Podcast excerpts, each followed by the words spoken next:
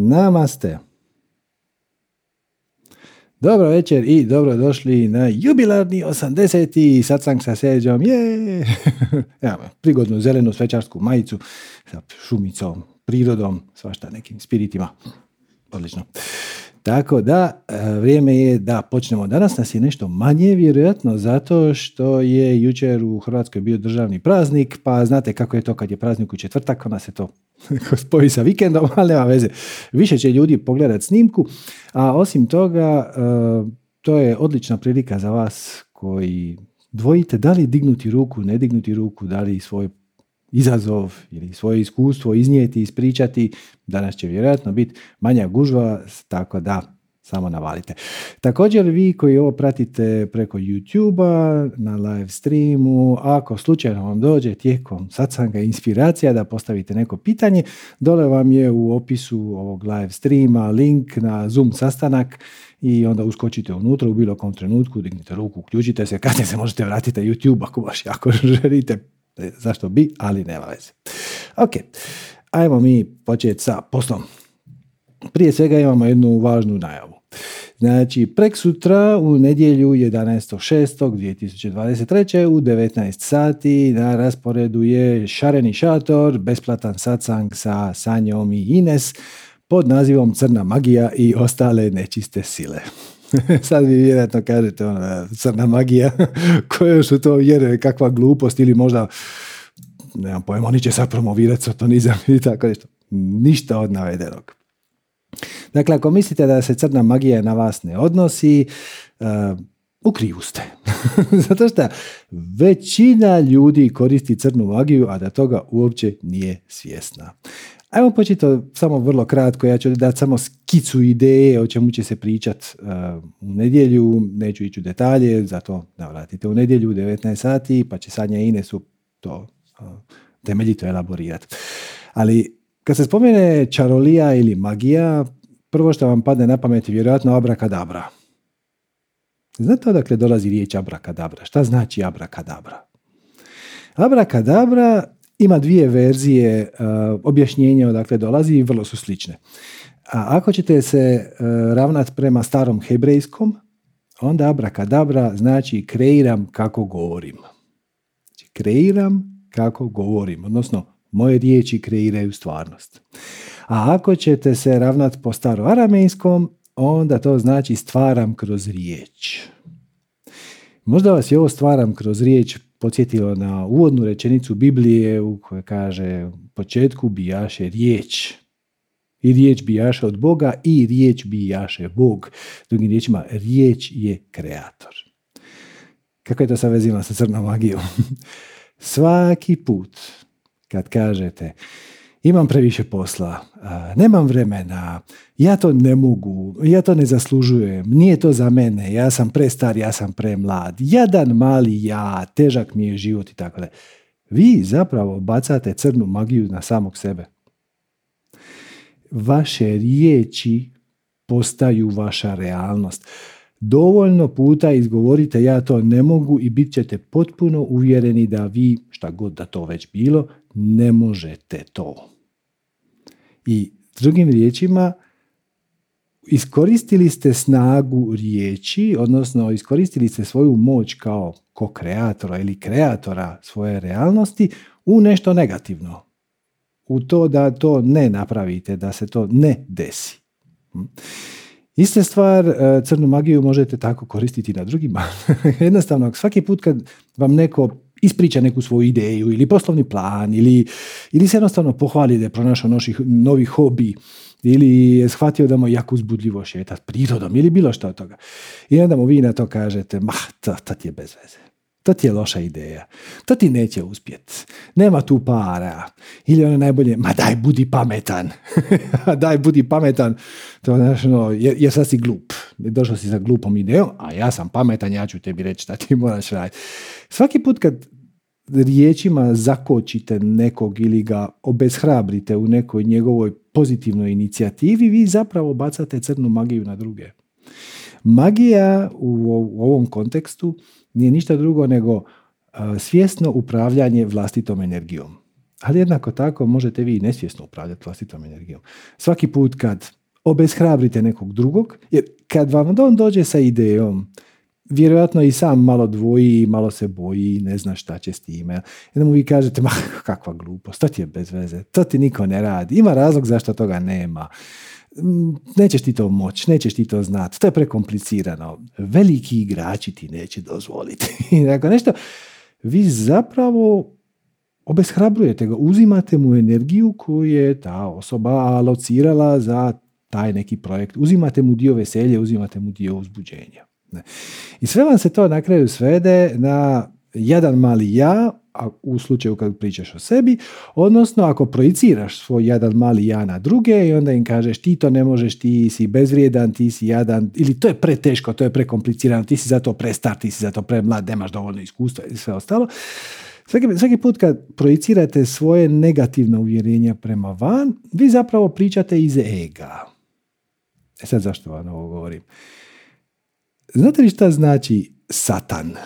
Znači satan u starohebrejskom znači protivnik. Odnosno u malo užem smislu, u kontekstu gdje se to koristi, zapravo se priča o egu.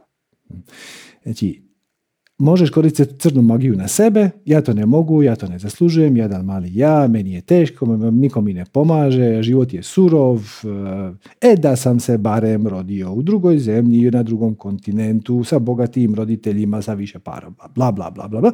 Zapravo bacate crnu magiju na sebe, odnosno koristite riječi da biste kreirali iskustvo nemoći.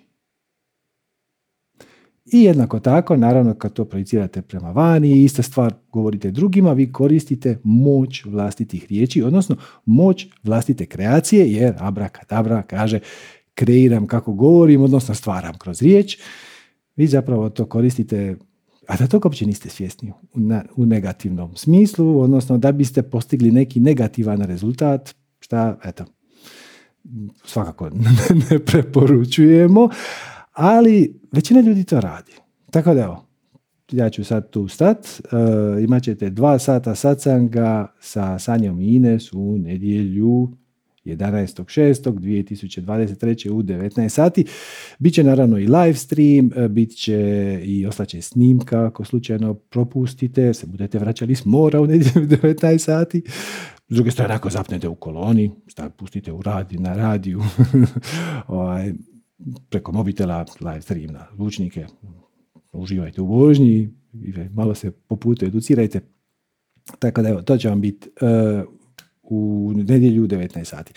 Linkove ćete dobiti u našoj Viber zajednici od manifestiranja, naravno i u Viber zajednici od Supernaturalsa ako ste tamo prijavljeni. Uh, eto, toliko od toga. To je ostalo će Sanja i Ines u nedjelju.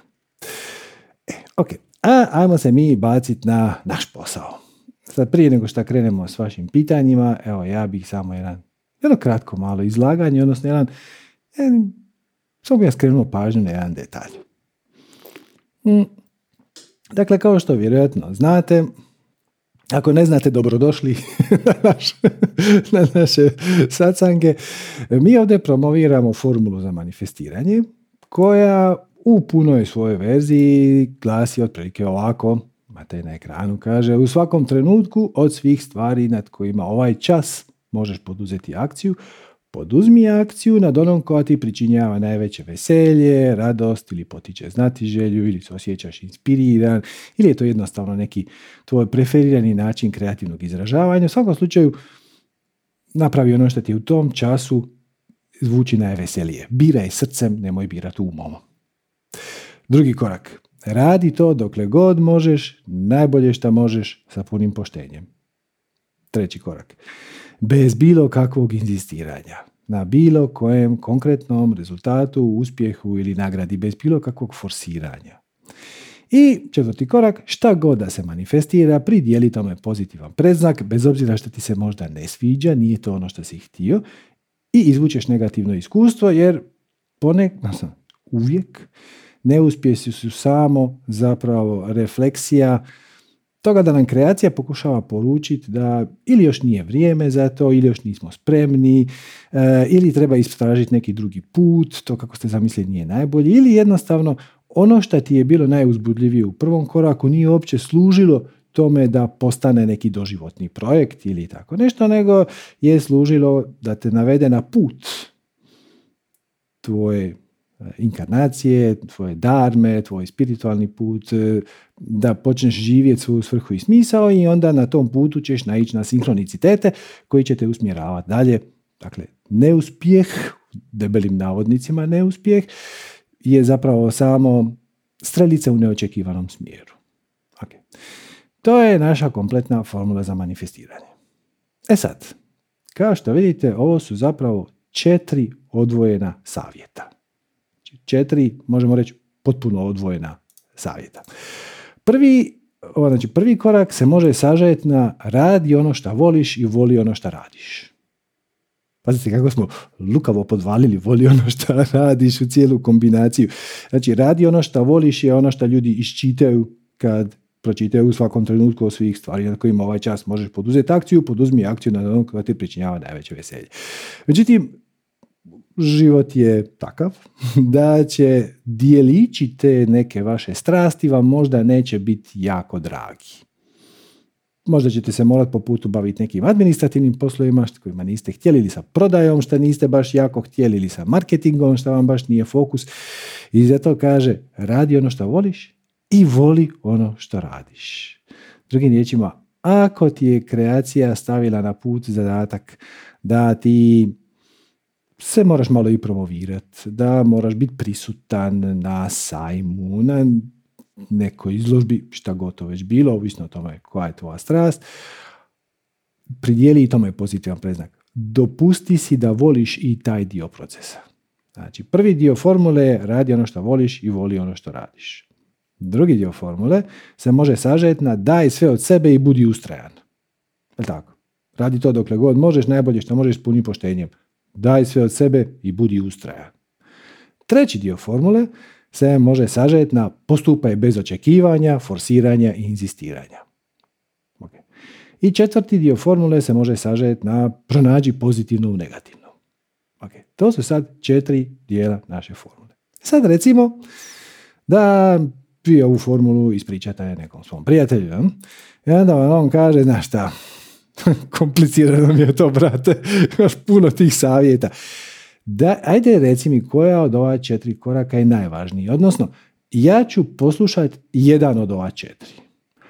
Koji od njih će imati najsnažniji utjecaj, najsnažniji efekt, koji će mi donijeti najveći dobitak, probitak, e, šta god već hoćete reći. Sad ja predlažem ovako. Ja ću vam sastaviti malu anketu, čisto da vidimo e, šta vi o tome mislite. I u anketi mogu, mogu učestvovati samo vi koji ste na Zoomu. Nažalost, vi koji ste na YouTubeu nećete na ekranu vidjeti ništa, to je Zoomova opcija. Evo, daću vam 30 sekundi, anketa je potpuno anonimna, znači nitko ne vidi šta ste kliknuli, šta ste zaokružili, tako da po srcu. Evo, sad ćemo je staviti na ekran i drugi, drugi ćemo ovako. Znači, imate sad na ekran. Najvažniji dio formule za manifestiranje je prvo, radi ono što voliš, ili drugo, daj sve od sebe i budi ustrajan. Ili treće, postupaj bez očekivanja, forsiranja i inzistiranja. Ili četvrto, pronađi i fokusiraj se na pozitivno u negativno.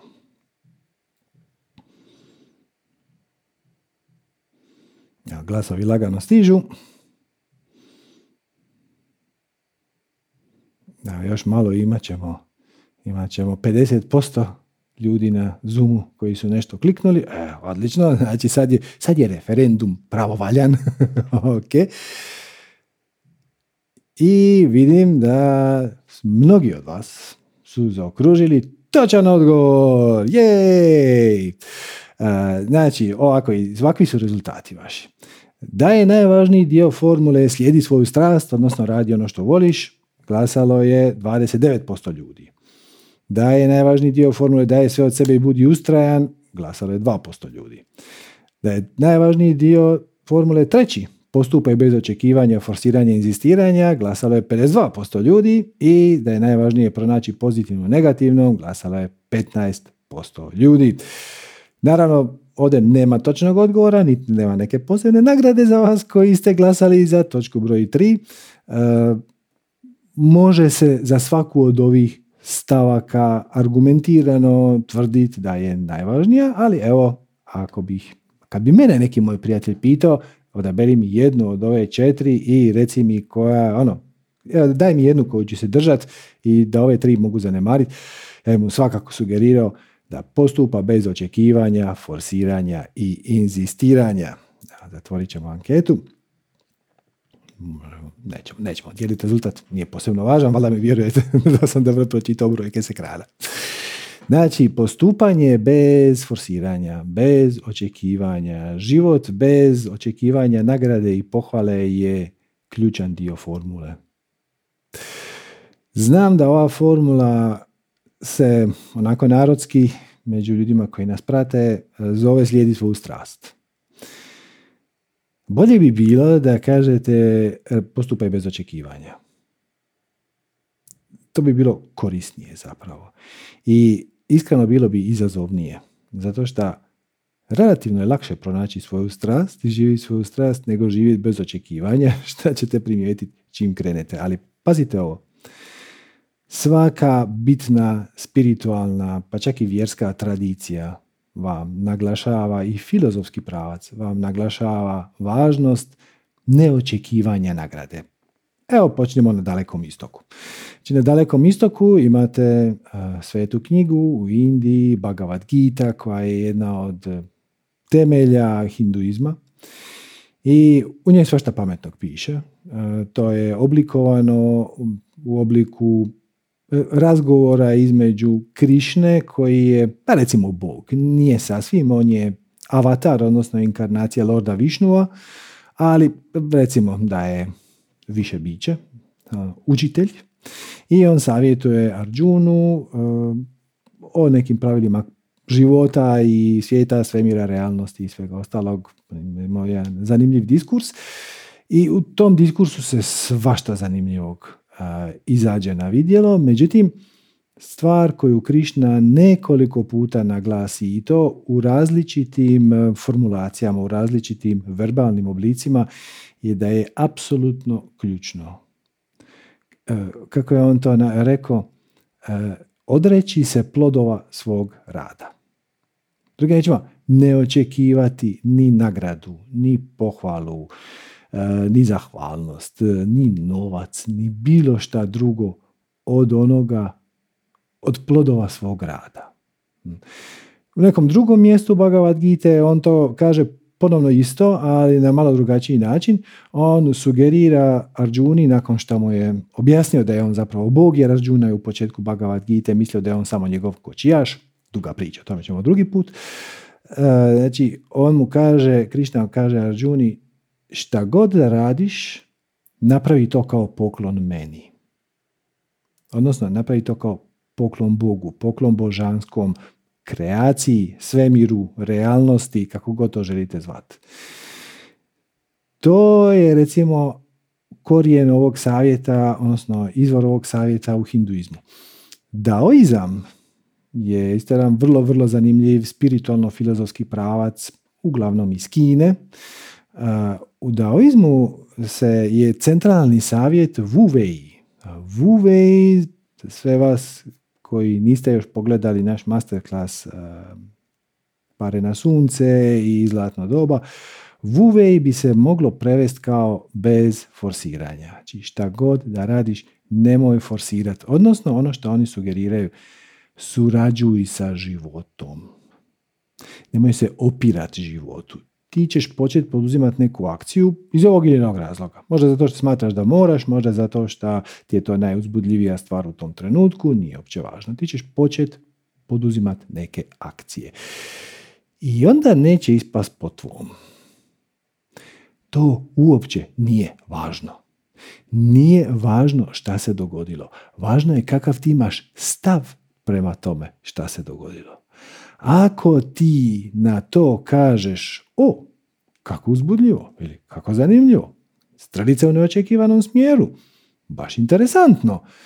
Izvući ćeš toga pozitivno iskustvo, nešto ćeš iz toga naučiti, bit ćeš malo pametniji, otkrićeš malo više o samom sebi, otkrićeš neke svoje rupe ili manjkavosti, vamo ćemo ih nakon nazvat, koje bi trebalo adresirati prije nego što doista počneš slijediti taj svoj pravac kretanja u kojem si krenuo, poduzimanje akcije i, i, ne, i oslobodit ćeš se patnje. Nećeš imati patnje u životu. Neće ti taj u debele navodnike neuspjeh predstavljati nikakav stres, jer neće biti neuspjeh, bit će stepenica na putu uspjeha. Ali ako ti na svoj neuspjeh, odnosno na to što ti nije ispalo kako si ti zamislio, kažeš pa to je strašno, jedan mali ja, meni nikad ništa ne uspijeva, ja jednostavno nemam sreće, zakopao si se. Ono, koristiš crnu, crnu magiju na samom sebi. I imat ćeš još manje volje, još manje entuzijazma da se vratiš u taj proces, da poduzmeš ponovnu akciju i tako dalje. Jednostavno se odrekneš svih očekivanja, ikakvog forsiranja kako stvari trebaju ispast i kad zbilja shvatiš taj treći savjet, taj postupaj bez očekivanja, forsiranja, inzistiranja na bilo kojem konkretnom rezultatu ili nagradi ili tako dalje, ovaj četvrti vam zapravo ne treba. On je impliciran. Ako se manifestira nešto što ne želiš, pridjeli tome pozitivno iskustvo, pridjeli je pozitivan preznak i izvučiš pozitivno iskustvo. To je uključeno u treći korak. Četvrti je zapravo dodan naknadno. Na našim prvim predavanjima primijetit ćete da formula ima tri koraka. Ovog četvrtog nije bilo. On je dodan kasnije jasnoće radi. Ali jednako tako, ako postupaš bez inzistiranja, bez forsiranja i uživaš u procesu, jer si i onako se odreko konkretnih očekivanja kako bi to trebalo ispast, onda ćeš to raditi najbolje što možeš. I radit ćeš dokle god ti je gušt. A nećeš sam sebi odsjeći noge time što ćeš pridijeliti negativan preznak i dobiti negativno iskustvo, jedan mali ja, ja sam nesposoban, nije to za mene. Samim time, dokle god je ta stvar za tebe uzbudljiva, odnosno, ajmo biti još precizniji, dokle god se ne pojavi neka još uzbudljivija, ovoj kojeg si krenuo radit, neće padat entuzijazam, neće je padat energija koju je pridaješ tvoja emocionalna energija, tvoja životna energija. Samim time i ovaj savjet radi to najbolje što možeš dokle god možeš je također suvišan. Naravno da ćeš raditi, mislim, ako možeš raditi nešto što te veseli, naravno da ćeš to raditi. Zašto, zašto bi radio bilo što drugo? Uključivo i ne raditi ništa. Mnogi ljudi kažu, ja želim imati puno para, tako da ne moram raditi ništa. To bi ti bilo super jedno mjesec dana možda i dva. Ako si u žestokom korporativnom PTSP-u, možda i šest. Nakon toga život bi postao dosadan i bezvezan i isprazan i htio bi poduzeti nešto, doprinijeti svom životu, čisto da ti se bolje osjećaš, ne zato što sa svijet od tebe to očekuje i, i treba, nego zato što ti želiš izbaciti uh, svoj neki kreativni moment predstaviti ga svijetu i uživati sve benefite toga. Bez očekivanja. okay. Dakle, i drugi savjet je suvišan. A ako doista shvatiš ovaj treći, naravno da ćeš postupat da ćeš raditi najbolje što možeš. Zašto ne bi radio najbolje što možeš? Mislim, to je tako prirodno. I radit ćeš to dokle god se ne pojavi nešto još uzbudljivije. A kad se pojavi nešto uzbudljivije, opet po točki 1 formule, ti ćeš ovaj, raditi ono što ti je neuzbudljivije, što je sad ono što je sad zamijenilo onu staru strast. Tako da, opet je konzistentno, opet samo je novi ciklus u kojem je sve u redu. Tako da, dokle god nemaš očekivanja, spontano slijediš svoju strast. Zašto bi radio nešto šta te ne veseli? Samo zato što imaš očekivanja. Zato što imaš definicije, uvjerenja, zato što sam sebi ponavljaš, ako ja to ne radim, ljudi će me osuđivati, umrijeću od gladi, šta god već.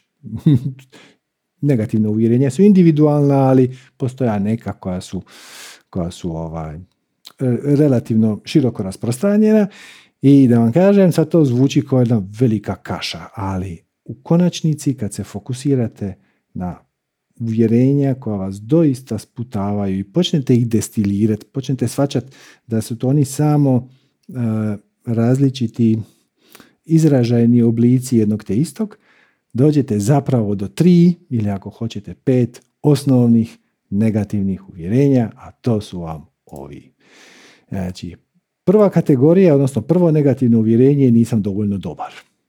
Ili nisam vrijedan, što vam dođe na isto. To samo drugi način kažeš. Drugi je ne zaslužujem i treći je nisam dovoljno voljen, odnosno nisam podržan. Kreacija me neće podržati, bit ću gladan, e, e, neću imati krov nad glavom, tako nešto. Znači, sve se svede na tri. Nisam dovoljno dobar, nisam dovoljno podržan i ja to ne zaslužujem. To je sve. Sve. I kad to osvijestiš, kad se suočiš time i shvatiš da je to glupost, onda počneš slijediti svoju strast spontano, šta ne znači da ćeš sjediti doma i biti manje od makova zrna, tužan, depresivan i apatičan zato što ti još nije palo na pamet ono grandiozno, spektakularno što će te ispaliti u zvijezde i ljudi će ti dizati spomenike i ti ćeš prštati od energije. U svakom času od svih stvari na kojima možeš poduzeti neku akciju, izaberi onu koja ti taj čas postupa najveću. ako imaš pet stvari na listi, jedna ima 20% uzbuđenje, jedna 18, jedna 16, jedna 5, jedna 3, onda uzmeš ono 20. Ne, ne mora biti 100, ne, ne mora biti spektakl. Samo vidi šta bi te sad najviše veselilo od stvari koje ovaj čas možeš implementirati u svoj život i to je to. Tako da, od cijela formula, ako bi je trebali destilirati na najkraće, je bez forsiranja vuvej, bez očekivanja, nagrade, slave, materijalnog, šta god, spiritualnog. Ista stvar sa spiritualnim. Ja meditiram jer ja želim dostići prosvjetljenje. E, već si se zaribao. Nisi ni počeo, nisi ni sjeo, već si se zaribao. Postavio si očekivanje.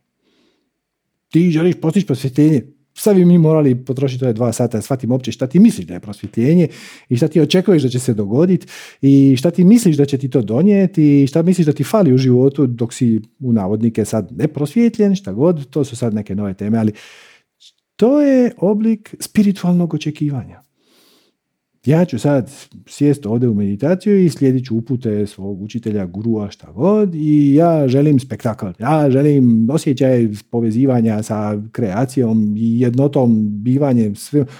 Zašto? Pa to imaš stalno kad si u spiritualnom svijetu. Sad si došao ovdje u ovaj 3D iskusiti nešto drugo. Svjesno i namjerno tvoj spirit je instalirao neka ograničenja kako bi imao ovo iskustvo, ne ono, ono ima stalno. Osim toga, od čega bježiš? Zašto želiš se prosvjetliti i biti veći od svemira i stisnuti Bogu ruku i šta već? Zato što očito na neki način želiš pobjeći od svog, da oprostite na izrazu, usranog života.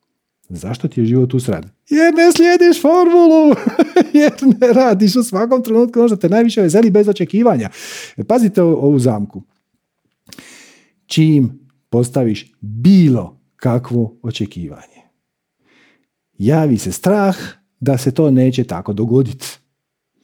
Neki oblik straha, ne mora biti strah da se treseš zato što na isti način kao što se treseš kad si u oči u oči sa čoporom gladnih vukova javi se tjeskoba, javi se sram i krivnja, je, hoću li ja to moći, a šta će drugi reći ako ja to ne uspijem, javi se apatija, ne može se to ovdje kod nas. To su sve samo izgovori za nepostupanje u skladu sa svojim srcem, odnosno sa svojim unutrašnjim bićem, odnosno sa svojim pravim bićem, višim ja, kako god to hoćete.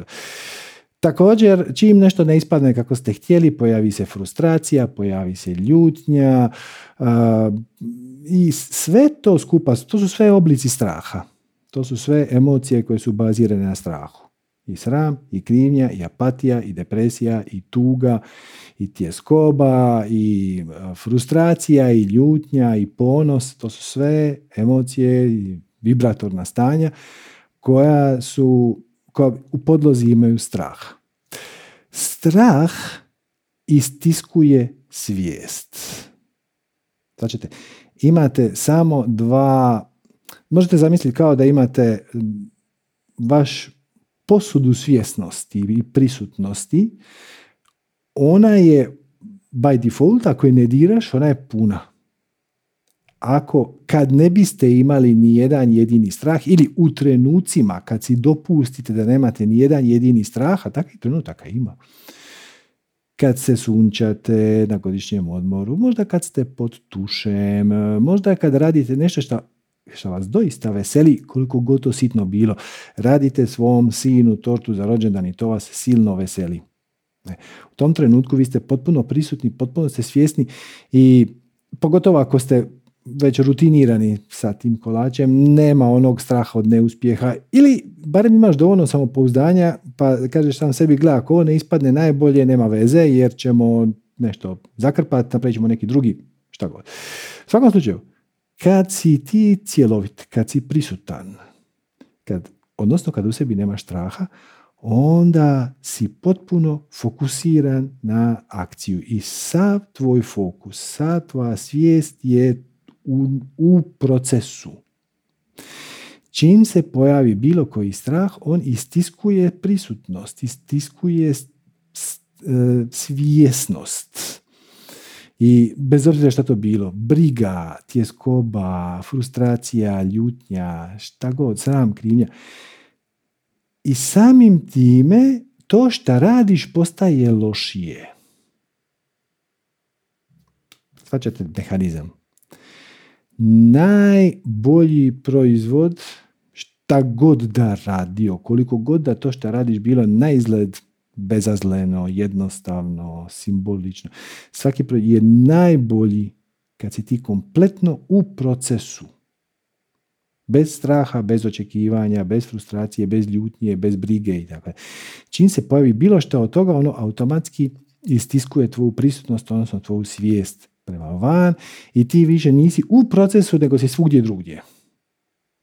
U svojim mislima si u sljedećem mjesecu jer se sad brineš hoćeš li dobiti godišnji odmor na točno određeni datum i to ti smanjuje kvalitetu tvog rada. I to vam kažu svi, to vam kaže Bhagavad Gita, to vam kaže e, Daoizam, to vam kaže i Budizam na kraju krajeva. Opet drugim riječima. Budizam će vam reći da morate prepoznat svoju pravu prirodu, dobro, ali prije toga uh, morate prepoznati da su sve stvari prolazne. Što je opet drugi način da se kaže radi bez očekivanja, jer to što sad nešto izgleda dobro, možda na kraju neće ispast dobro. To što sad nešto ne izgleda dobro, možda će na kraju ispast dobro. Samo se opusti i uživaj u procesu. Ali opet, ne moramo mi ići na daleki istok da bismo mi e, dobili takav jedan sažetak manifestiranja u tri rečenice. Imate u našoj lokalnoj religiji, imate vrlo popularnu molitvu Oče naš, hm, u kojem blistavo i jasno imate stih u kojem kaže budi volja tvoja. Dakle, Oče naš koji si na nebesima, sveti se ime tvoje, dođi kraljevsko tvoje, budi volja tvoja. Šta znači budi volja tvoja? Koliko je to različito od Krišninog savjeta koji Poručuje Arđuni šta god da radiš, radi to meni na poklon. To je isto. Budi volja tvoja, znači poniznost, odnosno ja sam na u redu s time da ne znam ni šta je dobro za mene, ni šta mi je činit i prepuštam svoju osobnu volju višoj volji. Sad mi možemo opet ući u analizu, je li to moje više ja, ili to moj oversoul, je li to Bog, bla, bla, bla, bla, nebitno.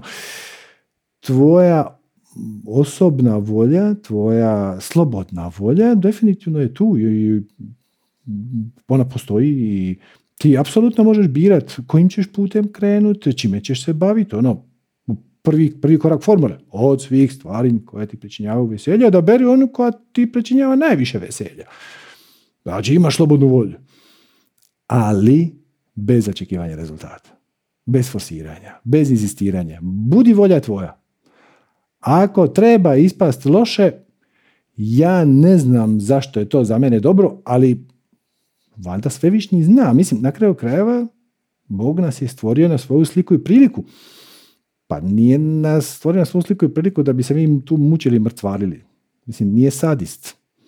Stvarno nas je stvorio na svoju sliku i priliku da možemo uživati u životu, da možemo kreirati, da možemo biti e, inspirirani, da možemo pomagati jednim drugima, proživjeti život na najbolji mogući način, šta god da to za nas bilo, šta god da to za nas bilo. Hm? Ali nemoj se svađati sa kreacijom. Svađaš se sa kreacijom kad postupiš, napraviš nešto i onda to ispadne na određeni način i kažeš to nije trebalo ispast tako. Mislim, kako znaš? E, molim te, reci mi kako znaš.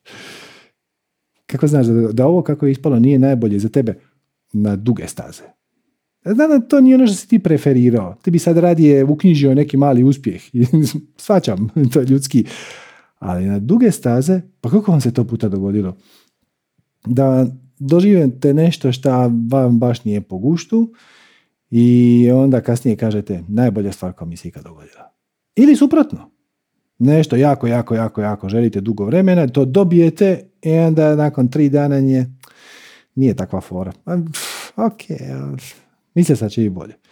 Mi sam ne znamo što je za nas dobro. Zato prepustimo svoju volju, samo, samo otpustiš. Budi volja tvoja, znači bez očekivanja, bez insistiranja, jer ne znaš ni šta je dobro za tebe, ni na koji način i to je u redu. Ne moraš sve znat. To je onaj dio poniznosti. Pazite, poniznost nije poniženje. Poniznost samo znači da si u redu s time da ne znaš. To je sve što poniznost znači. Da si spreman se odreći plodova svog rada. Da si spreman poduzimati akcije iz srca bez očekivanja rezultata. Bez kalkulacije. Niti one kalkulacije tipa ono ja ću sad ovo napraviti jer je ovo za najviše dobro. Ni to ne znaš. Kako znaš što je za najviše dobro? Ne možeš nikako znati. Treba bi biti dosta visoko.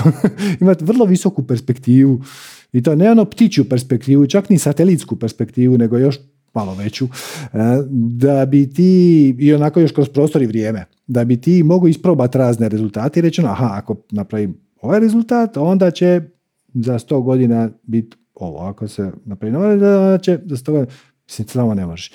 I ne moraš, poniznost, ne moraš sve znati. Pomiriš se s time da ne moraš sve znati. I samo otpustiš svoje očekivanja i uživaš u procesu. I onda se cijela formula svede na i ono, možete reći vuvej, možete reći bez očekivanja i forsiranja, Možete reći budi volja tvoja, šta god hoćeš. Sve je to jedno te isto. Sve je to jedno te isto. Tako taj treći korak formule je zapravo najvažniji. Možda bi trebali rekonstruirati formulu da ga stavimo na početak. Prvi korak formule. Bez bilo kakvih očekivanja i inzistiranja na rezultatu. Drugi korak. Poduzmi ono što te najviše veseli. Treći korak. Najbolje što možeš dok god možeš. Četvrti ja ne treba biti uključen u prvi, ali evo možete ga dodati ako hoćete. Tako da eto, ako već drugima predstavljate ovu formulu, svakako vas pozivam da to napravite. Možda je bilo korisnije ako je osoba za to spremna, da je kažete ono, koji je sažetak formule, ne slijedi svoju strast, mislim je, ali to je na drugom mjestu. Na prvom mjestu je postupaj bez očekivanja, bez forsiranja, surađuj sa životom, dopusti neočekivano. Ne možete reći očekuj neočekivano, čuo sam i tu verziju, ali dosta mi je izbunjujuća, ali dopusti, dopusti neka iznenađenje u svom životu i prepoznaj da ti ne znaš da li je to za tebe dobro ili loše, a ja ću vam dati spoiler, uvijek je za tebe dobro. Znači uvijek svaka situacija ili ispadne dobro ili iz nje nešto naučiš. I to kreacija je vrlo inteligentna. Naučiš upravo ono što trebaš naučiti. No, ono što je zaostala vibracija, niska vibracija u tvom tijelu, ti pri, zapravo privučeš sa tim harmonikom svoje vibracije, ako kužite ovaj izraz, ako nema veze. Znači, privučeš sa tim dijelom svoje vibracije okolnost koja ti osvijetli. To je zakon privlačenja. Nije zakon privlačenja, sad ću ja maštat o tome da sam astronaut i onda će se sutra jutro probuditi kao astronaut. Ne, nije teoretski, ali ne. Nego privlačiš sve što jesi. I dobro i loše. I ako u sebi držiš neki sram i krivnju, na primjer, da nisi dovoljno dobar, privlačit ćeš okolnosti i situacije koje će ti bijelodano reflektirati natrag kroz život da nosiš u sebi sram i krivnju. Kako bi to mogo prepoznat, osvijestiti i nadići. Izaći iz te priče. Samo prestat dopuštat da te to uvjerenje kontrolira. Poduzmeš akciju kao da tog uvjerenja nemaš, zato imate maštu. Možete zamisliti kako biste postupali da nemate uvjerenje da niste dovoljno dobri i onda samo to napraviš. I onda se takve okolnosti koje ti dolaze da ti osvijetle kako ti vjeruješ da nisi dovoljno dobar, prestanu ponavljati. I izašao si iz karmičkog kruga. to je još jedan način da se kaže jedno te isto. Dokle god ne osvijetliš svoj tamu, rekao bi Jung, ili svoju samskaru, rekli bi na istoku, u Indiji, bili svoje negativno uvjerenje i definiciju, rekli bi mi na manifestiranju, to je sve jedno te isto. Ili negativnu vibraciju, opet drugi način da se kaže na to isto. Dokle god to ne osvijestiš, privlačiš u život okolnosti koje su tu da bi te upozorile da ti to imaš, kako bi ti to mogao nadići. Ne da, ne da bi te mučilo, da bi te mogao nadići. Ali dok ne osvijetliš i dok se s time ne suočiš, ti obrazci si se stalno vraćaju i ponavljaju i ljudi to zovu ili karmom, ili sudbinom, ili lošom srećom, ili ja sam pegula, ili šta god već hoćete. To služi tome da ti prepoznaš taj obrazac. Pogledaš unutar sebe čime si ga privuko. Za, zašto je on tu? Nije on tu slučajno, ništa nije slučajno. Sve su sinhroniciteti. To, mislim, svemir je na jednom nivou vrlo inteligentan mehanizam na vrlo, vrlo, vrlo niskom nivou. Ne postoji niko, nijedno više biće koje sad smišlja kako ćete zeznut. sad ću ja njemu smisliti ovu zamku da bi ti jednostavno sa svojom vibracijom ili ako hoćeš emocijom, emocije su samo mjerni instrument vibracije, ideš u one paralelne realnosti koje već sadržavaju okolnosti koje rezoniraju s tom vibracijom. I ako ti vjeruješ da ti nisi dovoljno dobar, vrlo često ćeš privlačiti okolnosti koje će ti davati za pravo. Koje će ti potvrđivati da doista nisi. I da, imat ćeš u paketu s time i emociju kao da nisi i misli kao da nisi i postupat ćeš kao da nisi i onda ćeš se vrtiti u istom krugu dok u jednom trenutku ne kažeš sam sebi čekaj malo. Jel ovo može nekako drugačije? Može. Može. Fokusiraj se, fokusiraj se na svoje strasti, na svoja veselja, ali za početak daj tome pozitivan prezak. Ma vidi ti, evo, ja sam tek sad skužio da se meni ovo već dogodilo nekoliko puta i svaki put kad ja dođem, kad ja krenem u šta god, novu vezu, novi odnos, novo prijateljstvo, novi posao, novi hobi, bilo šta. U početku to nekako ide, ide, ide, ide, ide i onda, mm, i onda me poklopi po glavi. Zašto? Čime ja privučem to? Time šta? Ili misliš da nisi dovoljno dobar i vrijedan ili da to ne zaslužuješ tu vrstu uspjeha ili da nisi dovoljno voljen, da nisi dovoljno podržan. Sve se svede na to. Jako je jednostavno. Zapravo je jako jednostavno. Sve što treba je postaviti sebi prava pitanja i onda sad moram ovo bold italic, underline, sve bit spreman čut odgovor. Jesi li spreman čut odgovor? U iskreno, sa brutalnom iskrenošću kažeš sam sebi, ovo nije slučajno. Ja na neki način privlačim ove okolnosti ili ovu konkretnu okolnost koja mi se stalno ponavlja.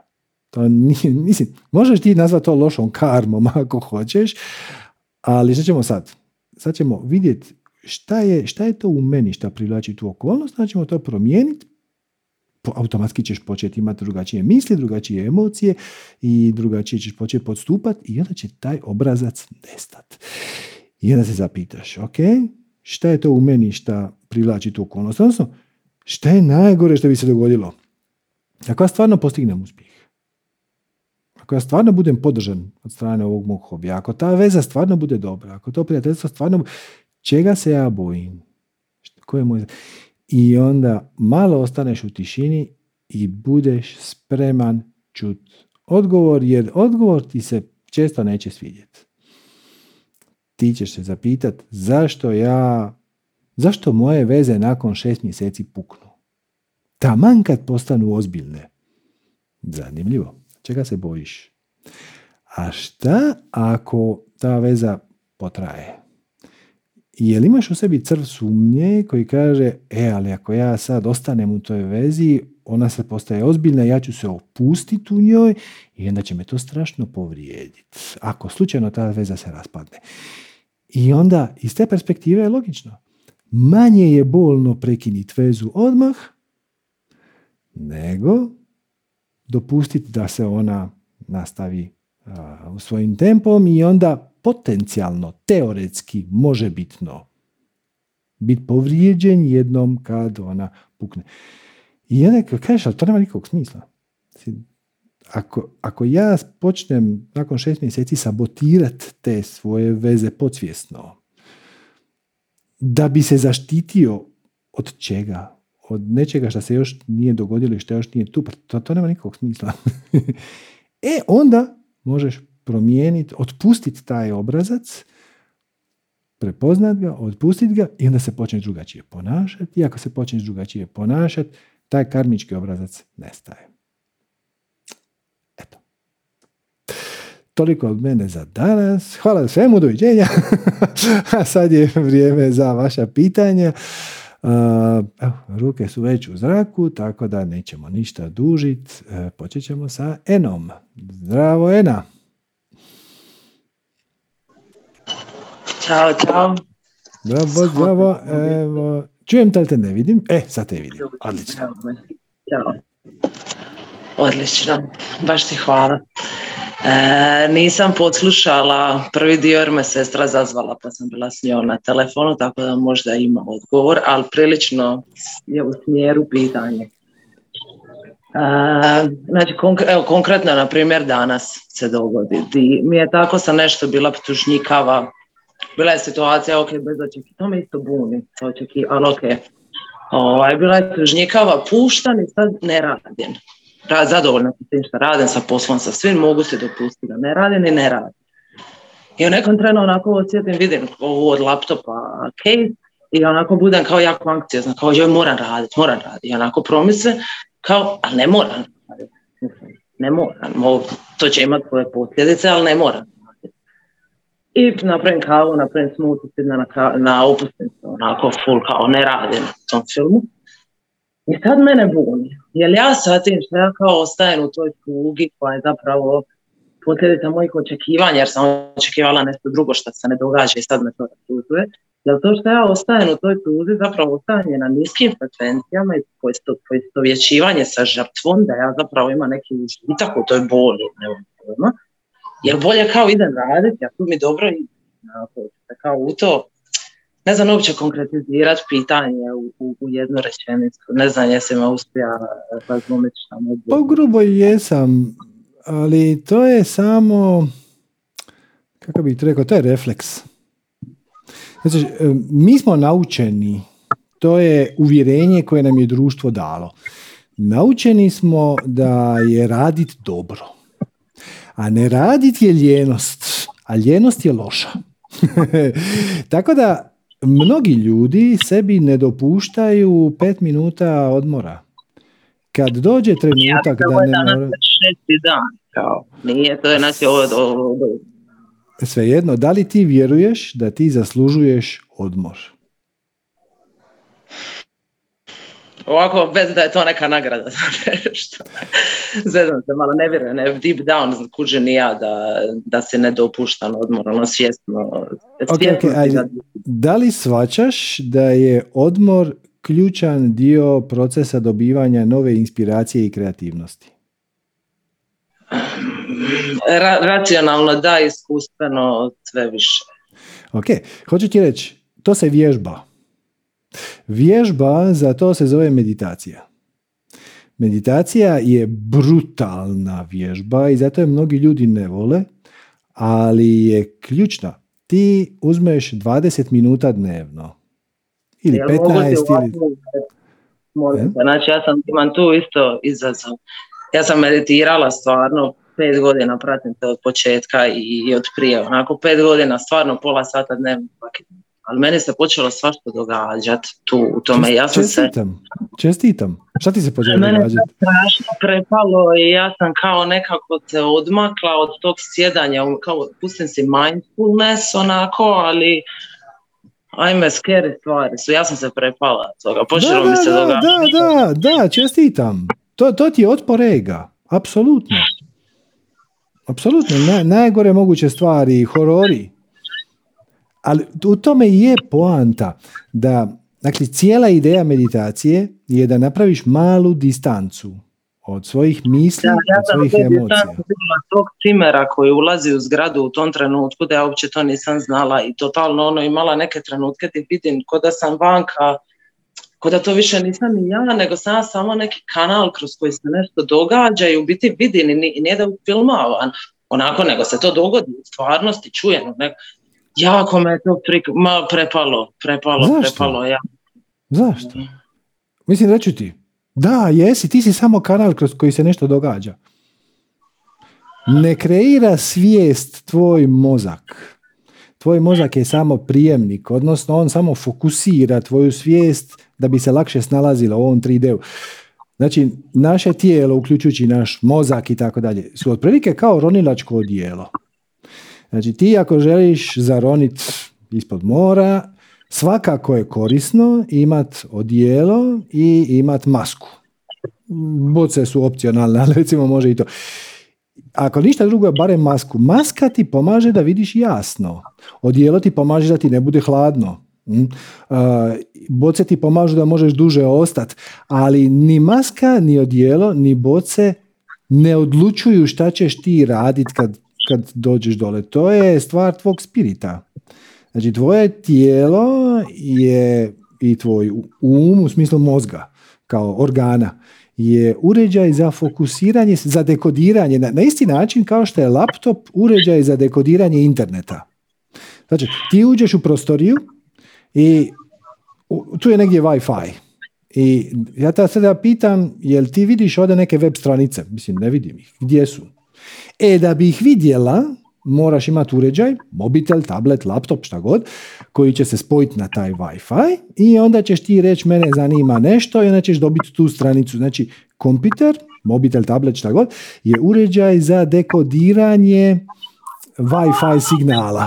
E, vrlo je slično i sa svemirom. Svemir nije ništa, ovo sve što mi vidimo oko sebe. Zapravo je iluzija. Mi isključivo baratamo sa elektromagnetskim valovima. Značiš, ja sad gledam u bijeli zid ispred sebe. Taj zid zapravo ne postoji. To je samo uh, elektromagnetsko polje koje ima osjećaj da neke čvrstoće, zato što kad e, atomi moje ruke dođu blizu atomima zida, onda se stvar odbojna sila. I onda ja ne mogu ići dalje i onda imam osjećaj da je to nešto čvrsto, ali zapravo nije.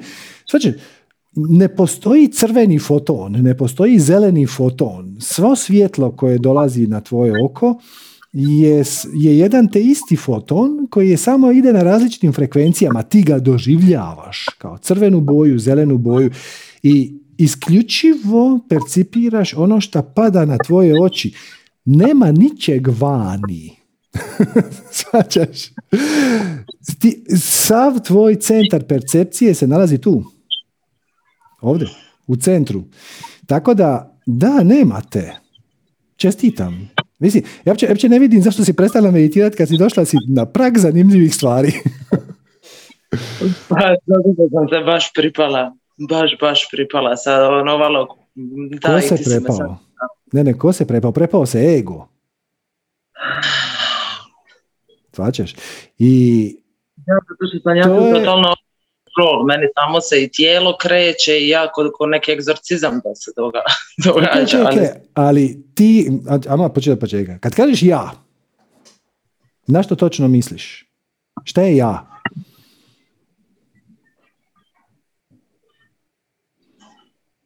Da, pa znam ja sad odgovor koji je racionalan ovako, ali pa taj, ja to nekako poistovjetim sa tim sa tom kao nekom percepcijom toga i feelingom koji mi to izazove.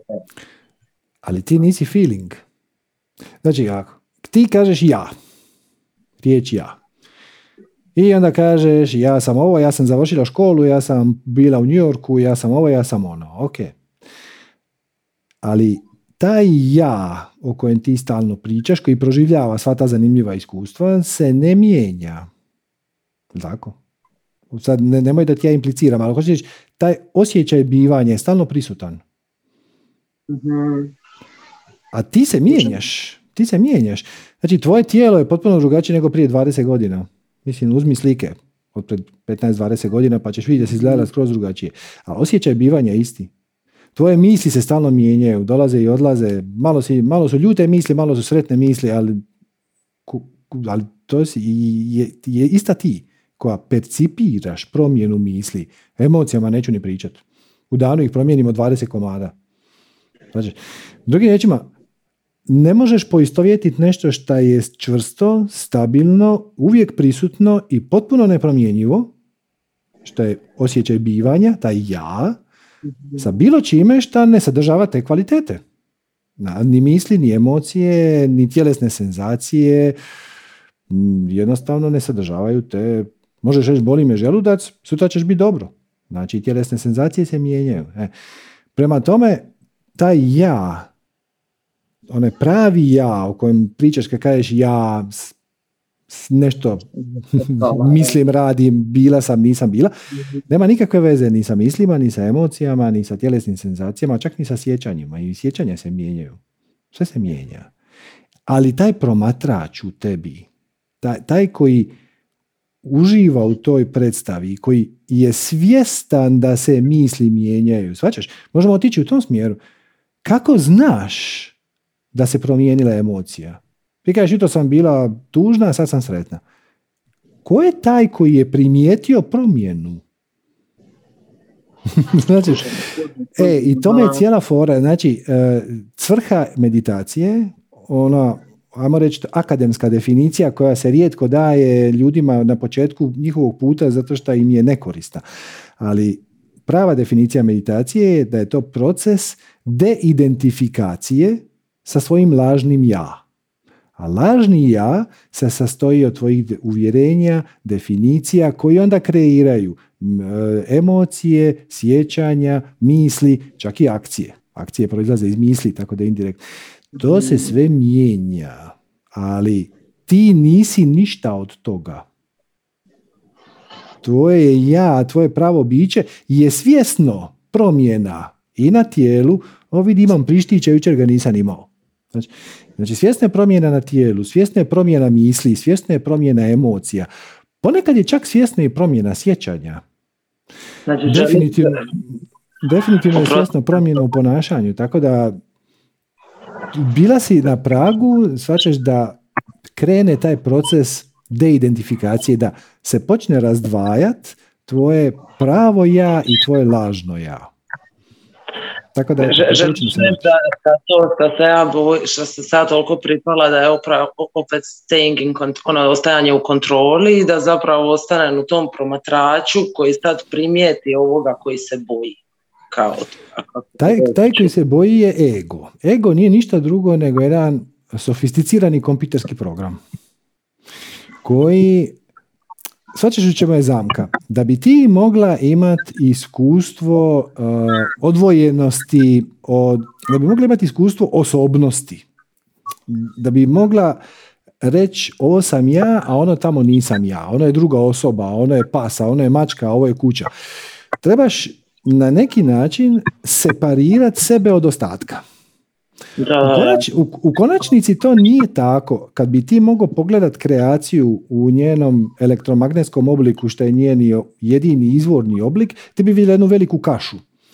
Na isti način košta kad se spojiš na Wi-Fi, ti ne vidiš u tim elektromagnetskim valovima razliku između porno stranice i vijesti. Mislim, val je val.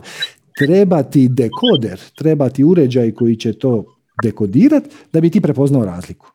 E, I na isti način, mi smo svi jedno. E, cijela kreacija je zapravo jedna, jedno veliko more. Ali u tom moru onda postoje ribice i kamenčići i različite kapljice koje su dobile vlastiti identitet kako bi mogle uživati u igri. Znači, kao kad gledaš kazališnu predstavu, možeš reći to je jedna kazališna predstava i zove se Hamlet ili Romeo i Julija, a možeš reći ono je Romeo, ono je Julija, ono je Julijina mama, ono tamo je njegov bratić i tako. Možeš se fokusirati na cijelinu, možeš se fokusirati na pojedinačno. Ego je taj koji nam daje uh, iskustvo odvojenosti kako bismo mogli imati razumnu interakciju. Kako bi mogli kreirati, kako bi se mogli izraziti. E, zamka je u tome što kad to napravi, onda stvori i iluziju da si odvojen od svega. Ali zapravo tu iluziju želiš, jer ona ti daje priliku za napredak, ona ti daje priliku za pronalaženje samog sebe iz nove i neočekivane perspektive. E, tako da, sugerirao bih da se vratiš na meditaciju, ali nemoj se bojati toga jer u svim tim strašnim stvarima koje ćeš nadići s vremenom, ćeš pronaći samo više od samoga sebe. A nemaš se zašto bojati samoga sebe, zašto bi se bojala same sebe? Sve što ti treba se nalazi sa druge strane straha. Sve što te zanima se nalazi s druge strane straha. I strah sam nestane. Ne moraš se uopće boriti protiv straha. Ako se boriš protiv straha, dobiješ još više straha. Samo ga dopustiš. I kažeš mu ono, ok, ja sad imam neke ružne misli, vizije, šta god, e, dolaze mi strašne ideje. So what? znači, ko da gledaš horor? Ono, gledaš horor, jedeš kokice i nema veze. ne, ništa ti se neće dogoditi. E. Ok, ok, čula sam. A a šta s ovim danas, jel onda radim ili ne radim s ovim odmorom, jel onda to ok da se ne, mislim, sad ja tebe tražim za dopuštenje za vlastiti odmor kužina. Da, da, da, dakle, ključno je prepoznat zašto ti se javio osjećaj tjeskobe zato što ne radiš. Zato što te dana nisam radila i kao imam tu na čekanju neke klijente i neodgovorenu poruku i kao trebala bi ono. Drugim riječima ne živiš u trenutku. zato što Kažeš već pet dana nešto ne radim. Šta bi bilo da je danas prvi dan da ne radiš? Da li bi si dao dopuštenje da ne radiš? Pa puno lakše da prvi nego pet. Je li vidiš paradoks? Znači, ti si sama postavila tu granicu. Neko drugi će reći, no pa dobro, pet dana nisi radio. To da si rekla tri mjeseca, onda bi shvatio. Ali pet dana. A imaš ljude koji su... Koji su... to je, ali reći, to je čisto tvoja osobna, ti si postavila to ograničenje, niko drugi nije. I jednako kao što si ga postavila, tako ga možeš skinuti. I pokloniš si trenutak duševnog mira, jer ono što se doista događa je da ti sjediš na svojoj terasi i imaš izbor. Možeš uživati u sunčanom danu pijuckajući kavicu, a možeš sjedit i nervirat se zato što ne radiš. Kako, s kojom vibracijom, sa kojom emocijom želiš ispuniti ovaj sad trenutak sjedenja na terasi?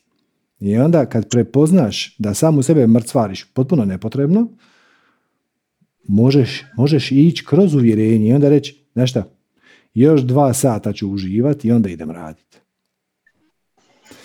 A možeš se jednostavno vratiti u sadašnji trenutak i reći moje izležavanje na terasi je i kako dio procesa mog rada. Niko od mog rada nema koristi ako sam ja umorna, nervozna, živčana, brzdava i radim greške. Prema tome, taj moj posao će biti kvalitetniji ako sam ja na miru s time. I sad, kažem ti, možeš drito ići na to uvjerenje i reći ono, ovo je besmisleno, ja ću sad sebi, sama sebi pokloniti povratak u sadašnji trenutak šta, i onako sve što imaš. Ili možeš reći ono, ok, ova moja negativna uvjerenja mi čine da ovo moje sjedenje na terasi me ispunjava tjeskobom, samim time to nije najuzbudljivija stvar koju ja mogu reći. Uzbudljivije bi mi bilo ići raditi. Bila bi mirnija da radim nego da ne radim, onda se digneš i ideš raditi. Obe dvije verzije su ok, ali svakako zabilježi, odnosno primijeti da si sama sebi postavila nekakve potpuno proizvoljne vremenske okvire u koje kažeš 20 minuta je ok ne raditi, ali 5 dana nije. I onda, I onda, onda vidi kako ćeš to izbjeći, zaobići, jel ti to ima smisla, na koji način ti to služi na pozitivan način. Šta je najgore što se može dogoditi ako danas cijeli dan ne radiš? Hoće li klijenti otići? Hoće li posao propast? Neće. ok, ok.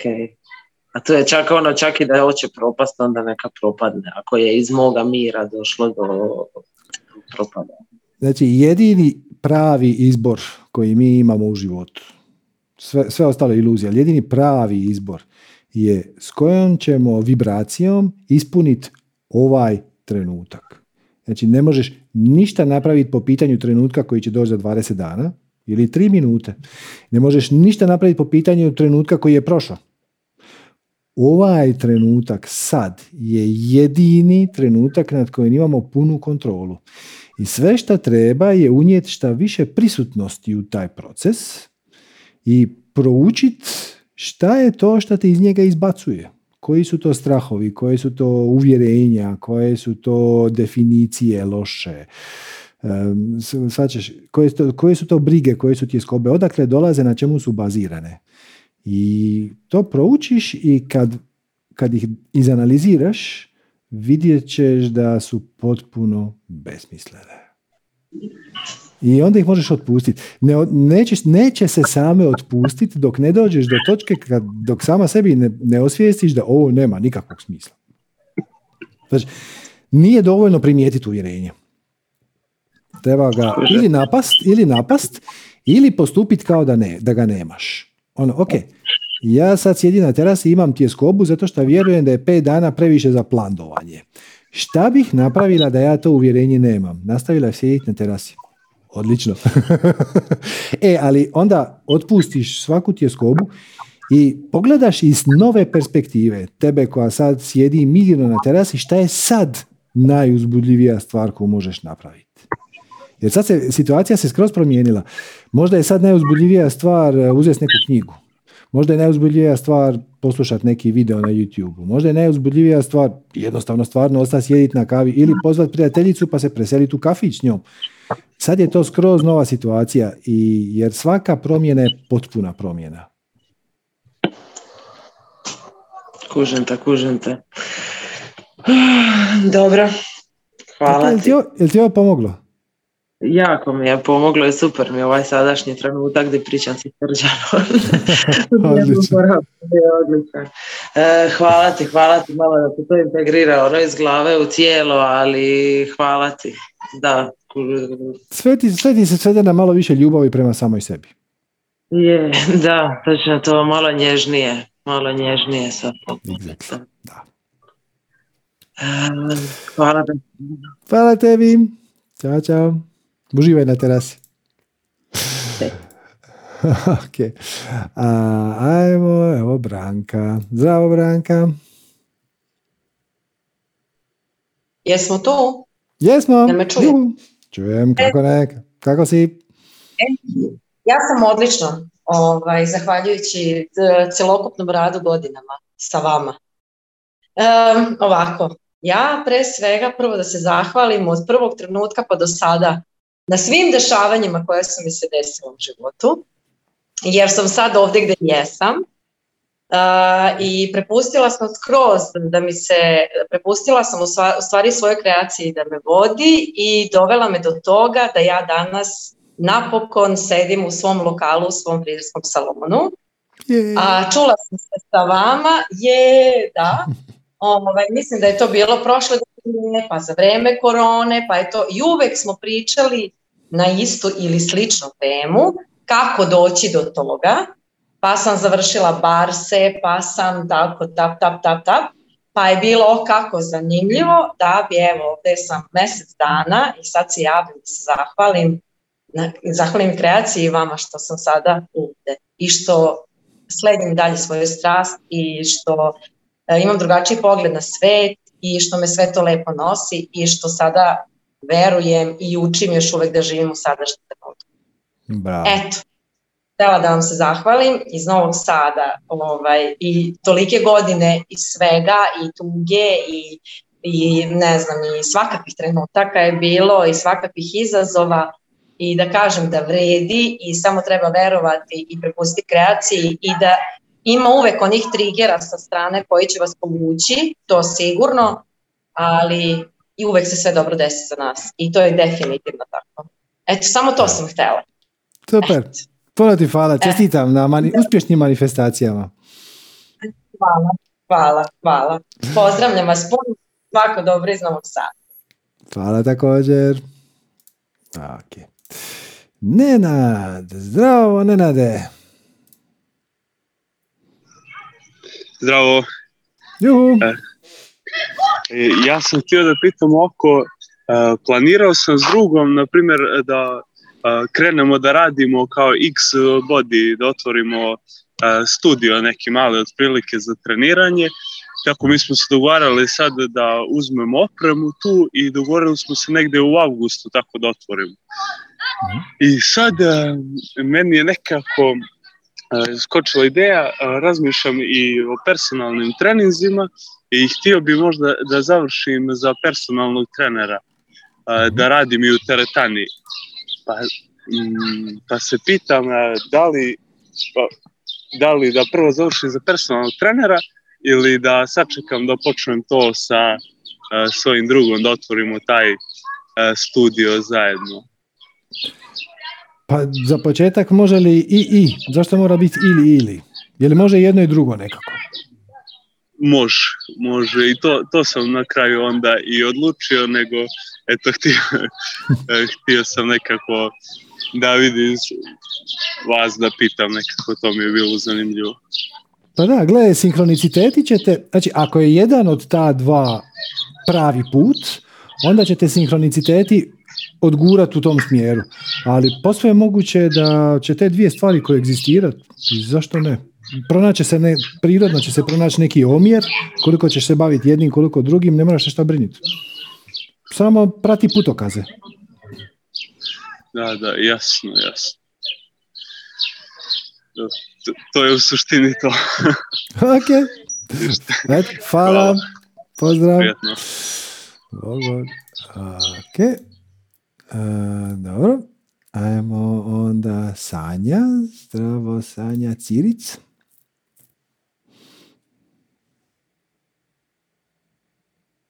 E, vidim te, ali te ne čujem. Pa ako možeš, molim te samo mikrofon upalit.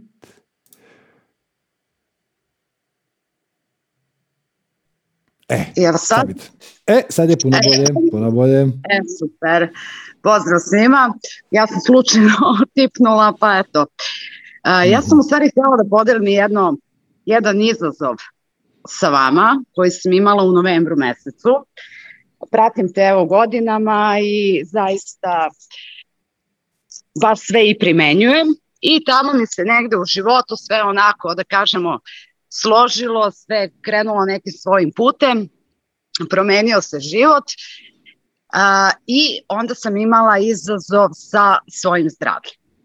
Mm -hmm. Inače sam nutricionista, klinički nutricionista, vodim računa i o ishrani i o svemu. I tad mi pronađu promenu na grudima i tako dalje, operisana sam. To se sve brzo posložilo da sam ja to rešila, međutim dalje izazovi idu u drugom pravcu.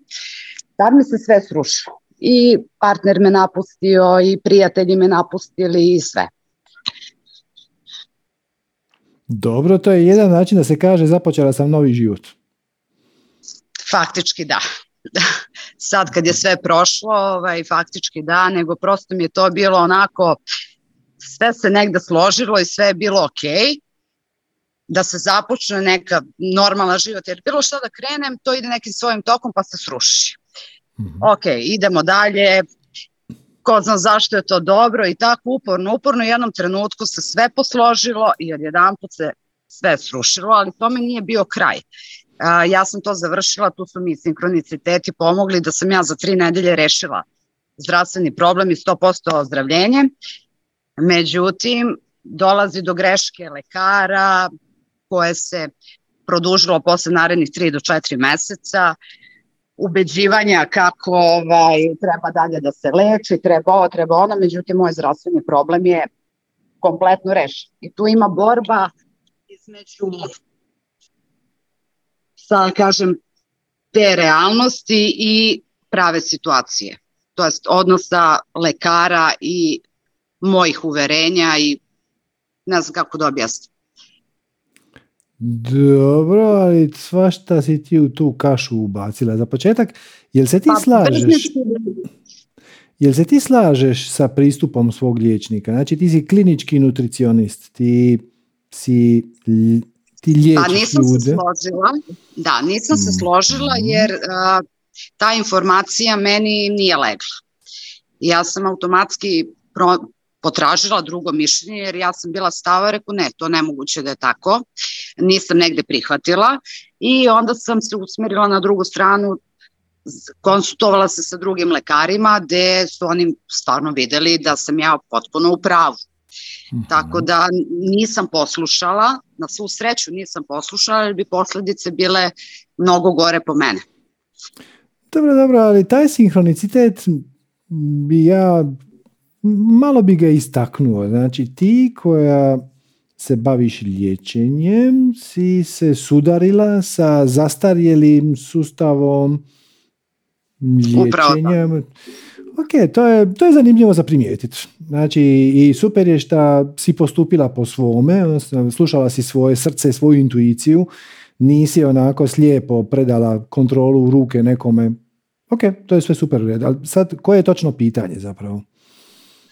Pa, znači, to je, ne znam kako da ga definišem, znači, taj deo je rešen, međutim, i dalje se susrećem sa njihovim stavom daljeg lečenja. Došlo je do greške kod lekara u sledećem nalazu. Međutim, oni primenjuju i dalje taj staromodni tip lečenja i prosto me ubeđuju nešto što nema smisla. Dobro. Ja se držim svog. Mislim, to je neki izazov koji uopšte ne znam sad kako da prepoznam, kako da ga definišem. Svačam, ali samo ti hoću reći da ta situacija možda nije slučajno tu. Odnosno, sigur, sigurno jedino što da kažem da mi je zdravlje bilo onako ovaj, po PS. Sve ostalo je bilo manje više usponi padovi, ali da kažem neka sigurnost. I tad mi se baš desilo, ovaj, kad se sve to desilo, totali neki ovaj, reset potpuno novi način razmišljala, shvatila sam neke stvari što se tiče straha koji si malo pre i pričao. Ja ja sam osetila tu jedan veliki strah, prvi put u životu straha, ali ne od smrti, nego od pošto bolest kao sama bolest, dok ja nisam saznala konačne rezultate, svašta se mota po glavi, jel, koje posledice od bola i patnje, faktički. Toga sam se mhm. uplašila, ne smrti ko smrti, ali sam odmah delovala, iako je sve bilo protiv, uh, protiv tog mog delovanja. Dobro, da rešim. Ok, ali sad koje je točno pitanje zapravo?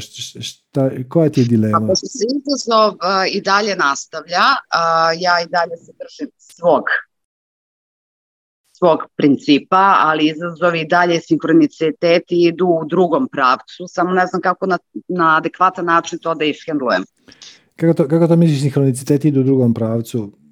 Meni pa kad god odem kod lekara na kontrolu, oni mene ube, ubeđuju, vi imate metastaze, vi ste bolesni, ja uopšte okay, nisam bolesni. To, to nije sinhronicitet. Kako bi ti rekao, to je kao svaki put kad pogledam u nebo, ono je plavo. Svak, dobro, možda se nisam dobro izrazila. Ovaj. Hoću ti reći, to je posljedica tvoje akcije. E sad, ja, ja naravno, niti sam doktor, niti poznajem tvoju situaciju, na ovo se ni na koji način ne može... metodu koja se inače ne radi kod nas, znači koja, kod nas je malo drugačija procedura. Ja sam preduzela tu ovaj, metodu privatno, naravno ovaj, baš a, da bi prevenirala neke buduće stvari koje bi mogle da se dogode. Okay, um... Ja sam odmah to u startu sastakla, međutim doktori prosto ovaj, nemaju iskustva s tim, nemaju is, uh, to je ono prosto... možeš, li, možeš li naći doktora koji će surađivati sa tvojim sa tvojom preferiranom metodom? Znači, ovi, ovi doktori ne. Okay? Da, našla sam ali se susrećem i, i mislim i sa drugim ljudima kao jesi dobro, pa, pa kao jel ne, ja ti se nije rekao dobro sam ljudi, mislim funkcionišem normalno i sve, ali opet s druge strane kad ti svako priđe, jo pa ti si bolesna, pa je rekao nisam bolesna, imala sam trenutno problem uh, i odnos sa ljudima, mislim prosto gledaju te kao svačam, da... Svačam, svačam, ali to su njihova uvjerenja. To nisu tvoja uvjerenja. Znači njihova uvjerenja, e, ok, ti imaš pravo prihvatiti ili ne prihvatiti tuđe uvjerenje. Ti sama odlučuješ šta je istina za tebe. Znači, znači ti reći, ovo mi sve skupa zvuči vrlo orkestrirano od strane kreacije. Znači, ti koja si klinički nutricionist, naiđeš na izazov osobni. Što drugim riječima, ne možeš ga ignorirati. Okay. Znači, dođeš na osobni izazov i sudariš se sa zastarjelim načinom razmišljanja koji s tobom ne rezonira. Okay. I naravno da on u paketu nosi i ostale ljude koji također, koji nemaju pojma ni tvoju situaciju, ni tvoju dijagnozu, ni tvoju preferiranu način liječenja, ni njihove greške, doktor, nego samo ponavljaju ono što nose u svom sustavu uvjerenja.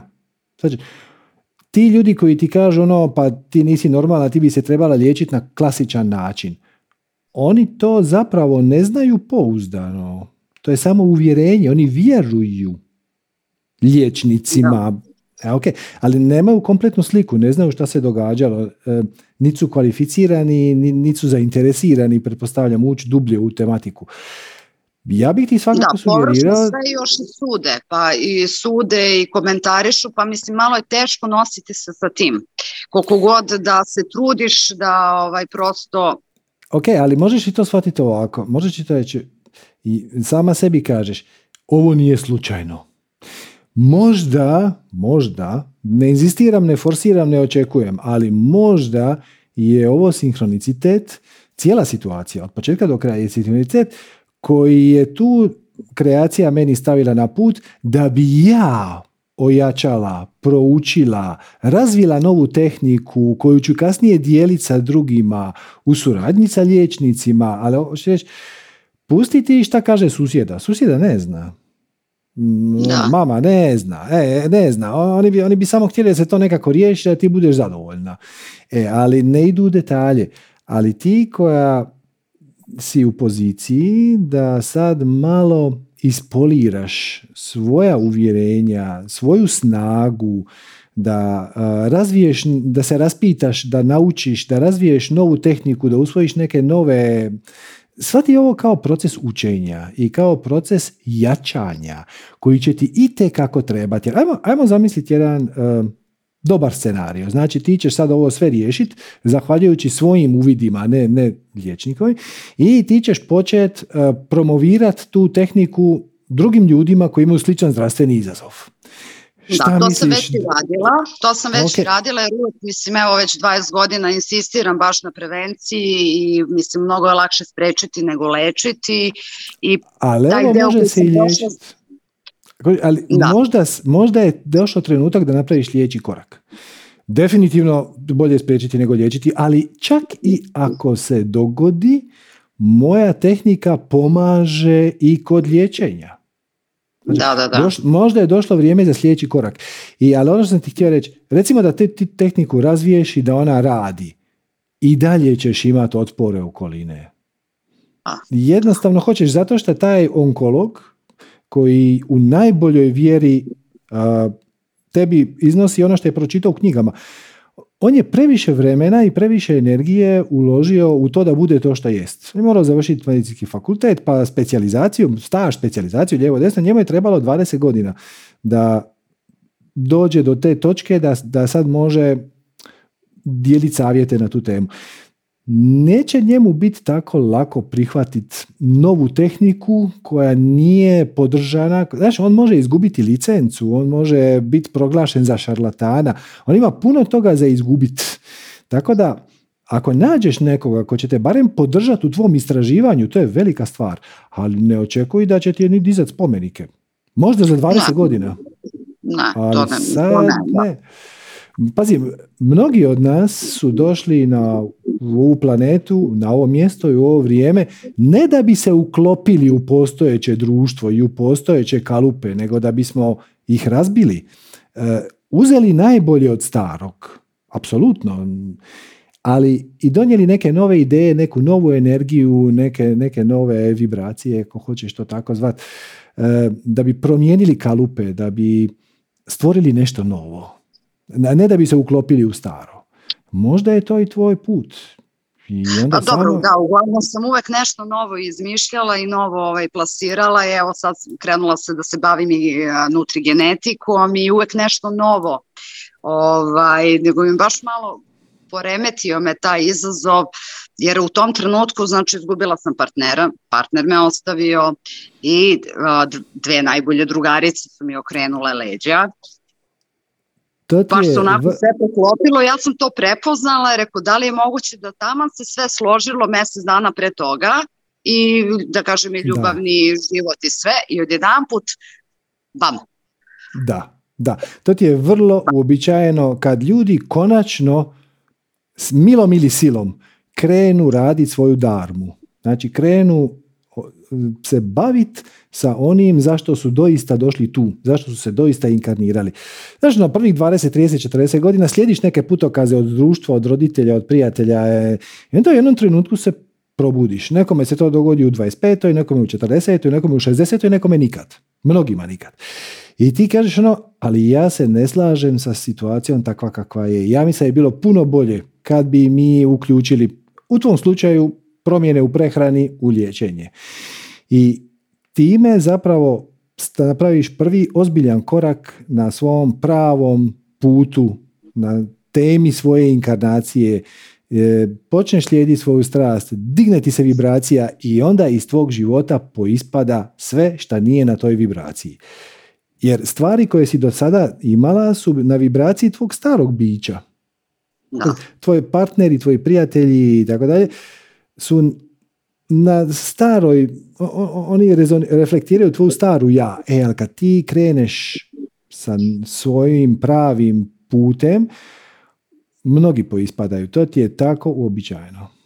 Tako da oko toga, znam da nije ugodno, bilo bi bolje da se ta, i ponekad se može ta tranzicija napraviti tako da zadržimo neke od tih uh, prijatelja, partnera, ovo ono, ali ponekad jednostavno Ja sam to prepoznala i rekao dobro, rekao sigurno moralo je da bude tako, ali nije ni malo prijatno iskustvo. Kad se u jednom trenutku sve onako sruši, ni malo nije prijatno iskustvo, ovaj, pogotovo što se posle to nastavilo sa druge strane, da bi se na kraju ovaj, rešilo sve u pozitivnom, ali da ne davim sad sa tim, tako da nije prijatno, ne bude prijatno. Ovaj.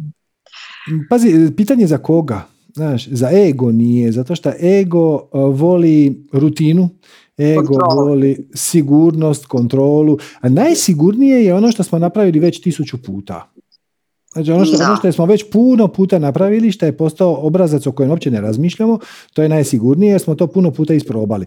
Čim kreneš na nešto novo, ego se počne opirati, ali kad gledaš iz perspektive svog višeg bića, kad bi gledala to svoj život kao film, Znači, sjediš u kinu i gledaš sebe kako se rodiš, pa ideš u osnovnu školu, srednju školu i tako dalje.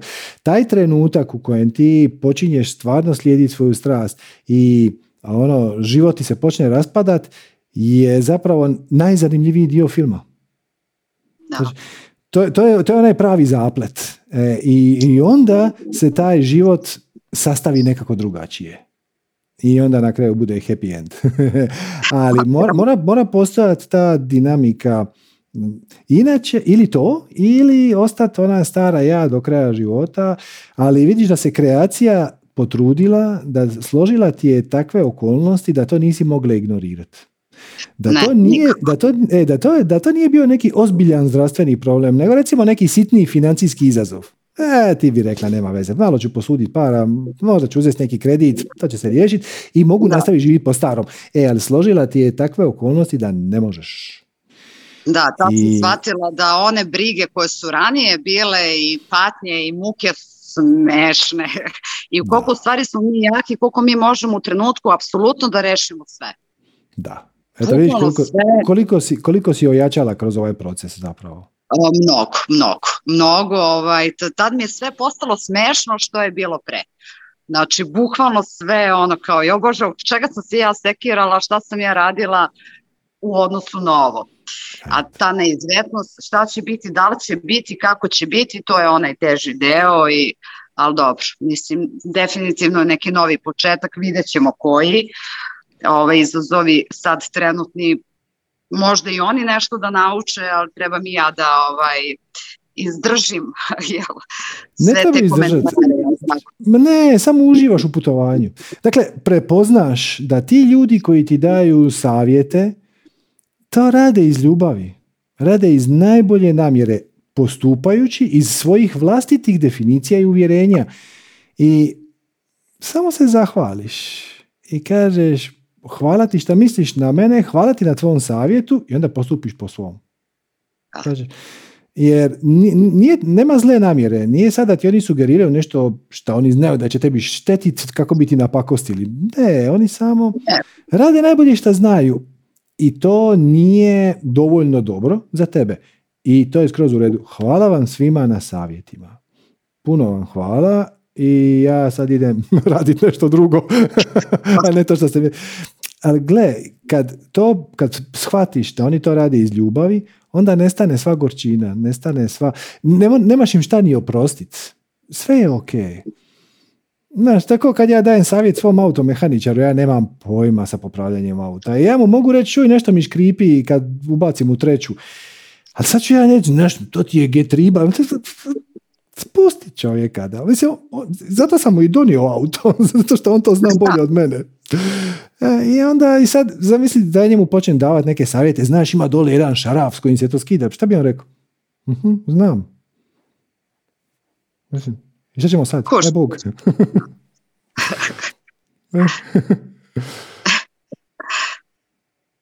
koži, koži, hvala puno. Ništa, hvala tebi na dijeljenju. Tako da, svako dobro. Pa možda Drž... pomogne nekome, eto, moje iskustvo. Nikad Sigurno se ne zna. Sigurno hoće, i inače se to ne bi dogodilo. Znači, tako, pa. tako kreacija radi. I to, I to ne bi me uopće iznenadilo ako već neće pomoći nekome ko sad ovo sluša uživo, vrlo često vidim po komentarima da ono, ljudima promijeni život ne, jedna rečenica od satsanga pred godinu i po dana. Da, da.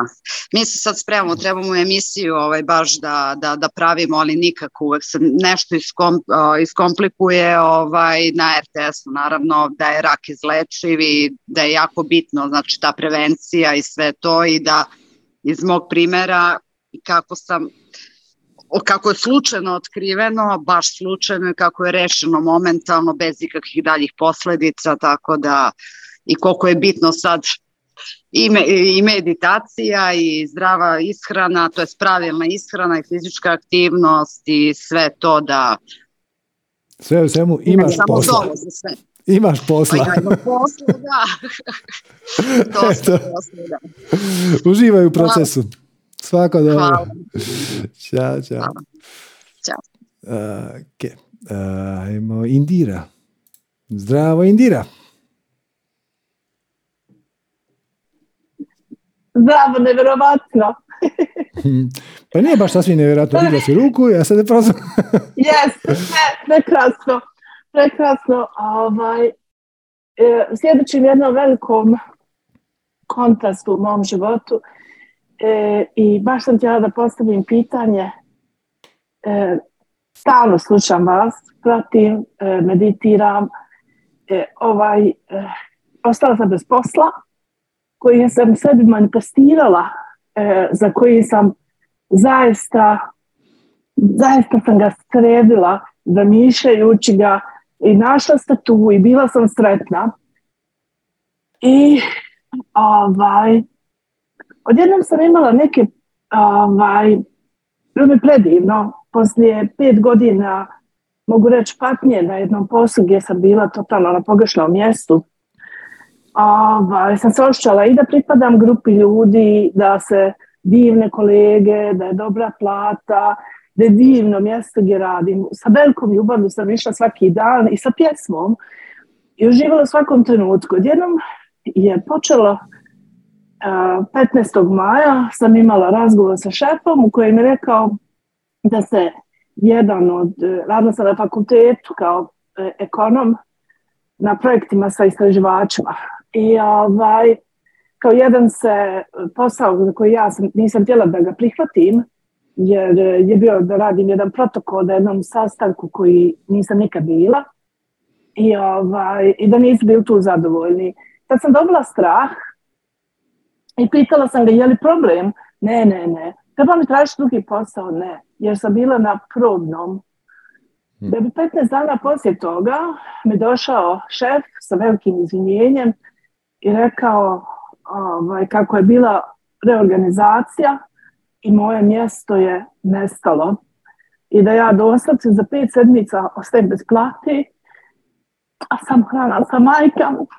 I ono što me potaklo je to da uvijek u životu baš gledam koja, koja sinkronizacija, da čitav dan priča se na sastanku kod vas, baš o tome, da kad se baš sve složi, odjednom se raspadne. A to mi nije prvi put u životu od toga da sam imala rak i sa, metastazama i uz pomoć meditacija i liječenja sam se izliječila magično. E, do svaki par godina svjedočim tako velikim tim e, iskušenjima. I sada razmišljam kako, na koji način da pomognem sebi da uradim ispravno, jer ovaj, vidim da sabotiram sebe e, sa težinom koja se samo gomila i to sam prepoznala da je hranim strah, zatomljujem strah. mm I znam da je strah najgora e, emocija. Kako, na koji način, kad prepoznaš, na koji način e, se osloboditi, kako to, kako prijeći drugu tačku i početi vladati svojim životom. Mislim da mi je to kreacija napravila lekciju. Da, da, da. I da, imam još jedno pitanje. Ja sam, ovaj, ja, e, dovela sam se u stanje da sam ono, e, svjesna svakog dana i, ovaj, i svakog momenta i da veoma često doživljavam tu finu tišinu. I ne znam sad da li prepoznam da li je ovo ego koji mi govori, ali kada se upitam, kad pustim kreaciji, pitanje svom višem ja, e, me kaže, stvarno dobivam rečenicu, smiriš se, bit će dobro, ovo ti je vrijeme da naučiš, da vodiš računa o sebi, prioritiraš sebe. Mm-hmm. Ali mi je užasan strah. E, jer se čovjek definiše na neki način ipak sa poslom koji radi i da stvara. Mm, ne mora, to je, to je samo uvjerenje, definicija. Ja sam posao koji radim, to je definicija. To ne mora biti nužno tako. Ima više načina na koji se samo može pristupiti u ovoj tvojoj situaciji, ali da, daleko najjednostavniji je direktni način. Šta te veseli? Čemu bi se ti voljela posvetiti? Koja je tvoja strast? Šta te pali? Šta ti upali iskricu u očima?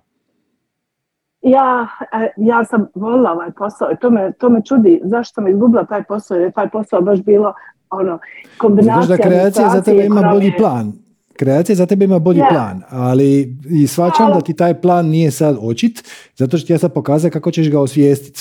Ja i ne znam ni ja, ali ću ti reći- E, šta, koja ja je tvoja volim da- strast? pjevam, volim da pjevam, da plešem i, odu- i da plivam i da treniram i nisam posljednje vrijeme nikad, volim jogu i, i ovaj, sve sam to radila na nekom površnom, malkice to uradim pa izgubim i sad sam se riješila da bude godišnji odmor u kojem ću ja da uzmem karticu, idem u, na bazen ili na teretanu da treniram, da dignem svoju energiju i da se posvetim sebi na taj način, da pjevam, voljela sam da pjevam i ono, pjevam po kući, derim se.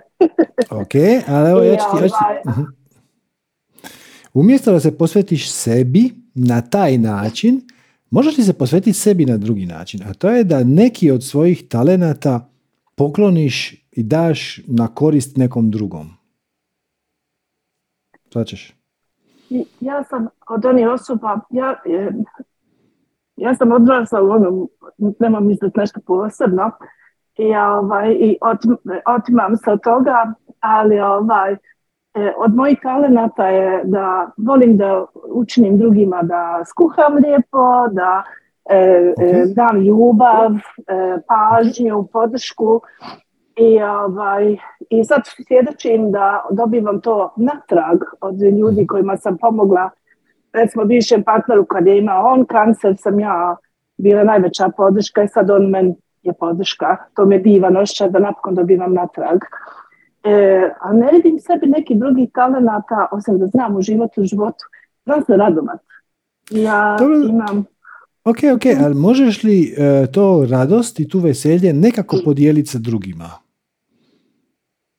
Znači, kao Da, komičar, sad znam, ovo možda nije najbolji Da, primjer, znam, znam, e, duhovit čovjek može sjediti doma i smijati se sam sebi svojim ša- mentalnim šalama, može ih i Da. zapisati i onda napraviti od toga nešto što će razveseliti druge. Kako možeš doprinijeti životu drugih kroz svoje talente, veselja? Kako se možeš staviti u vibraciju služenja? Kako možeš biti na Da. korist drugima? A da, da, da, da to Da, tebi da. bude super. Da, razumijem te. Znaš, ja sam izgubila, zaista sam pouzdanje ovaj, vezano za to da ne mislim da imam neki veliki talent. E, ja, meni svi govore, ja volim garderobu i jako lijepo e, crtam garderobu i smislim ono što će biti moderno prije. E, volim tu formu i jako lijepo uređujem i svi govore kao trebala bi da se vozi, baviš formom, kužim, ali bez- dizajnom. sorry, sorry, Ja sorry, sam stara te- za to. Sorry što te prekidam, ali previše kompliciraš. Znači, Da. nije ideja da mi sad smislimo projekt koji će onda dugoročno 30 godina briljantno funkcionirati i donijeti sve što ti želiš. Nego od svih stvari na koje možeš poduzeti akciju sad, sad, sad. Izaberi onaj koji ti taj čas se čini najveseliji. Napraviti kolače za susjedovu djecu, nešto skuhat, pročitati neku knjigu, otići sa prijateljicama kao Da. Nije poanta u tome gdje ćete to odvesti i šta će ti to donijeti, nego da na neko vrijeme, koliko će trajati ta operacija, taj projekt, proces, ono, kuhanja, pečenja kolača će trajati sat vremena, recimo, e, u tih sat vremena uliješ svu svoju ljubav u proces. Nije uopće bitno će li kolač ispast dobro ili neće. Nego uliješ svu svoju ljubav u proces. Budeš prisutna i izađeš iz svoje glave.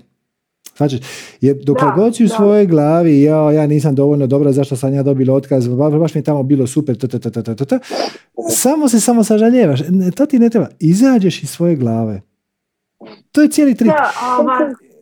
Pokloniš si malo radosti, malo veselja, a najlakši i najefikasniji način je da neku svoju strast, neku svoju radost daš na korist drugome. Nije važno Ok. hoće li on to vratiti. Mislim, i ja svačam, lijepo Da, je, sad da. je tvoj bivši partner tebi vratio, i to je super, ali bez očekivanja, bez, Da, da, ono, da. sad ću ja njima... Ja to sam radila bez očekivanja. To sam radila bez očekivanja. Bilo je čisto davanje ljubavi i pažnje. I to je sve. To je sve. Mislit malo više na to kako sebe dat na korist drugima, a malo manje na sebe kao jedan mali ja. Jedan mali ja je ego priča. A I uopće nije bitno hoće li to biti grandiozno. Ako ti u jednom trenutku shvatiš da tebe veseli učiti djecu plivat, samo učiš djecu plivat. Nema veze šta ti nisi najveći svjetski plivač, šta ti nisi nikad učila plivanje druge. Ako tebe veseli plivanje i ako osjetiš da te veseli proces učenja plivanja, odeš tamo prvoj osobi na bazenu i ono, menadžeru i kažeš no, ja bi se za vas zaposlio ako učite plivanja, šta ja moram? A reći, pa nije to tako lako, moraš završiti školu. Ok, koju? Gdje je ta škola? Koliko to traje? Koliko to košta? Nema problema. Jel mi možete pomoći? Znači, e, znači ideja, ideja je da se staviš u poziciju služenja. Da budeš od koristi na bilo koji način. Ne zato što će tim ljudima to strašno biti važno, možda hoće, možda neće, nego zato što će tebe to ispuniti i dat će ti hranu i izvadit će te iz glave. Jer inače ćeš se zakopati u labirint šta sam trebala, šta je on meni rekao, a da, a da sam ja pred šest mjeseci preuzela onaj drugi posao, a da se ovaj nije zaposlio. I tome nema kraja. Ono, za deset... Samo izađeš iz da, Toga sam, toga sam svjesna da ne mogu mijenjati ovaj, prošlost, da je to ludost. I ovaj, to ne pokušavam, jednostavno što je trebalo da se desi, se desilo to pokušavam da mi shvatim e, da li mi to kreacija kaže da taj posao koji sam žela da spato nije za mene ili da, je, da ja stvarno nisam dovoljno dobra za to. Ne, ne, ništa od toga. Znači, kreacija za tebe ima neki drugi plan. Koji ja ne znam, otkrićeš sama, tako što ćeš slijediti svoju strast, jer sinhroniciteti će te voditi tamo. Ali ovaj posao koji si imala je imao e, puno dobrih stvari, znači, u smislu, Shvatila si kakvo ti okruženje godi. Shvatila si kakav način komunikacije sa kolegama ti paše. E, shvatila si da ti više pašu, ne znam, mali timovi, a ne veliki. Da ti je draže raditi u društvu, a ne sama. Znači, puno si naučila iz tog posla. Ne konkretno o samom poslu, nego koji će se možda promijeniti, nego zapravo o sebi. Ti zahvaljujući tom poslu sad možeš reći ja volim raditi sa toliko ljudi takvim ljudima, na ovakvim projektima kojima će fokus biti na ovome i tako dalje i tako dalje. To je jako, jako, jako važno. I to će se nekako integrirati u tvoj sljedeći projekt. Znači, ti ćeš sad početi slijediti neke svoje strasti, ali s obzirom da si već zaključila da više voliš raditi u društvu, a ne sama, nekako će ti se mirakulozno pridružiti neki ljudi, šta god da radiš. Zato što ti to preferiraš i ti znaš da to preferiraš. I onda će se oni nalijepiti. Ne moraš se uopće briniti za budućnost. Jedino što treba je paziti na sadašnjost. I ne dopustiti da se u nju uvuče briga, tjeskoba, krivnja, sram, nisam dovoljno dobra, nisam podržana i to. Nego samo umjesto svega toga postaviš sebi samo jedno pitanje. Šta bi mene sad veselilo da ja napravim, a po mogućnosti da to bude od koristi nekom drugom. Bilo kome. Da. Uključivo i ovaj razgovor. Znači ovaj razgovor je za tebe, ali vrlo je moguće da će on pomoći i nekom drugom. Tako da, već si počela slijediti formulu. Čestitam. Sad samo trebaš to nastaviti za deset minuta kad sam završi.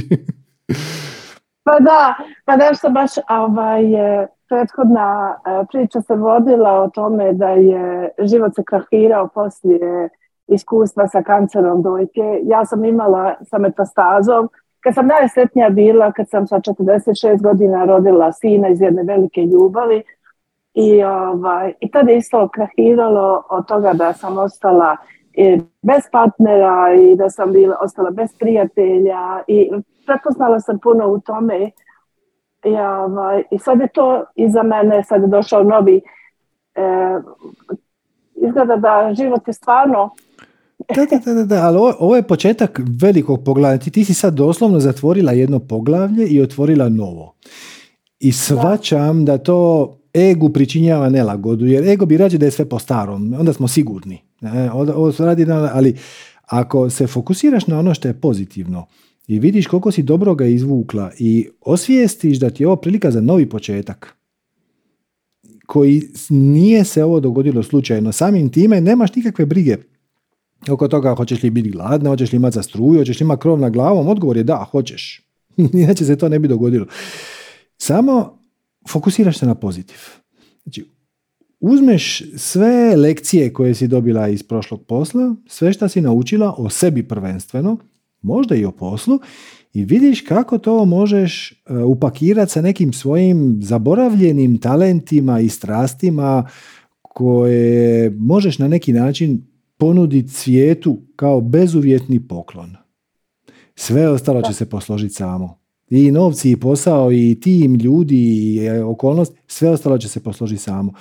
Samo... A ja, ja to osjećam, znači, me, ja, meni nekad dođe tako, ono, baš taj glas uh, iznutra, smiri se sve, ide na tvoje najbolje dobro, ovo se dešava za tebe, a ne tebi. Da. I, ovaj, i, i, i ono, i kad uključim tvoj program, uvijek mi dođe ona rečenica, ne stani tamo što ne želiš, nego ono što želiš i Mhm. traži ono što te čini sretnim. E tako puno, tako puno mi znači a, ovo. I nevjerovatno da sam danas prvi put sam sudla da se priključim i da me prozoveš. Koja, koja, koja, koji dokaz za mene da će to biti u redu. To, pa da, to, to, ali ništa nije slučajno. Ništa nije slučajno. Da, Tako da... da mi sve ovi, sva ova iskustva koja sam čula. Da, da, da. Hvala ti puno. Super. Hvala tebi, svako Da. dobro, drž se. Ok, inače Indira je imala izvrsnu rečenicu, a, možda vam je promakla pa ću je samo poentirat na kraju reći. U početku mi imamo osjećaj da se život događa nama. Sve te okolnosti, ljudi, imaju svak, svak ima svoju ideju i prigovor i komentar, to smo sve danas čuli, to, to ste sve već proživjeli. To, ta- tako mi ulazimo u život sa potpunim osjećajem separacije i svačajući, odnosno vjerujući da smo mi žrtve okolnosti. Život se nekako događa nama. Onda počnemo lagano percipirati zapravo da na neki način ovo je orkestracija.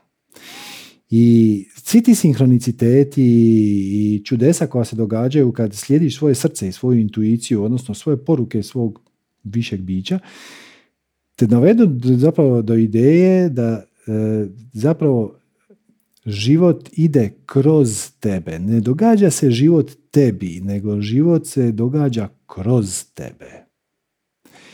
I onda da konačno shvatiš da se život događa za tebe. Kako su to u vedama lijepo poentirali, postoji samo jedan subjekt u cijelom svemiru, a to si ti. Sve ostalo su rekviziti. I to vrijedi za svakog od nas. Znači svako od nas ima svoju malu privatnu realnost u kojoj je on jedini subjekt, sve ostalo su rekviziti. Drugi ljudi, njihova uvjerenja, okolnosti, situacije iz određene perspektive ova kutijica za slušalice je jednako rekvizit unutar mog života ko moj najbolji prijatelj. Oni reflektiraju moju perspektivu i samo moju iz moje perspektive. Iz njegove perspektive mog najboljeg prijatelja vrijedi isto, samo je on centar svemira, a ja sam rekvizit. Zapravo mi smo jedni drugima ogledala.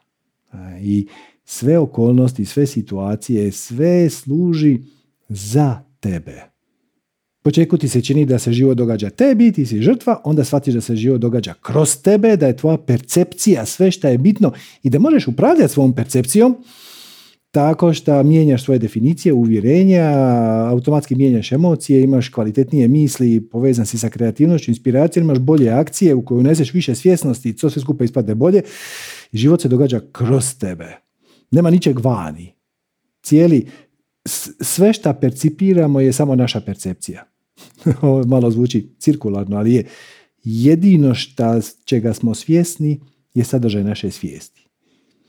I onda na kraju shvatiš da ima još jedan korak, a to je da se sve to događa za tebe. E, imate, u Zenu su to pokušali na tisuću načina objasniti, i- jer to je teško riječima objasniti. Ali jedan od meni dražih je ima jedna zen pjesma. Ja ne znam sam li to na javnom sacangu, znam da sam to ispričao na višem ja, nisam siguran da sam na javnom sacangu, ako jesam, preživjet ćete. Otprilike kaže ovako, kaže, kad sam bio mladi dječak, planine su bile planine, a rijeke su bile rijeke. Onda sam počeo proučavati budizam, meditaciju i to sve skupa. I planine više nisu bile planine, a rijeke više nisu bile rijeke. I onda sam se prosvjetlio i planine su ponovno postale planine, a rijeke su ponovno postale rijeke. Što hoće reći? Znači u početku ti kao mladi čovjek koji ne razmišlja o životu, svijetu, svemiru svemu ostalom, ništa, samo živi neki svoj život i ljuti se na roditelje što ga ne puštaju van do kasnih sati.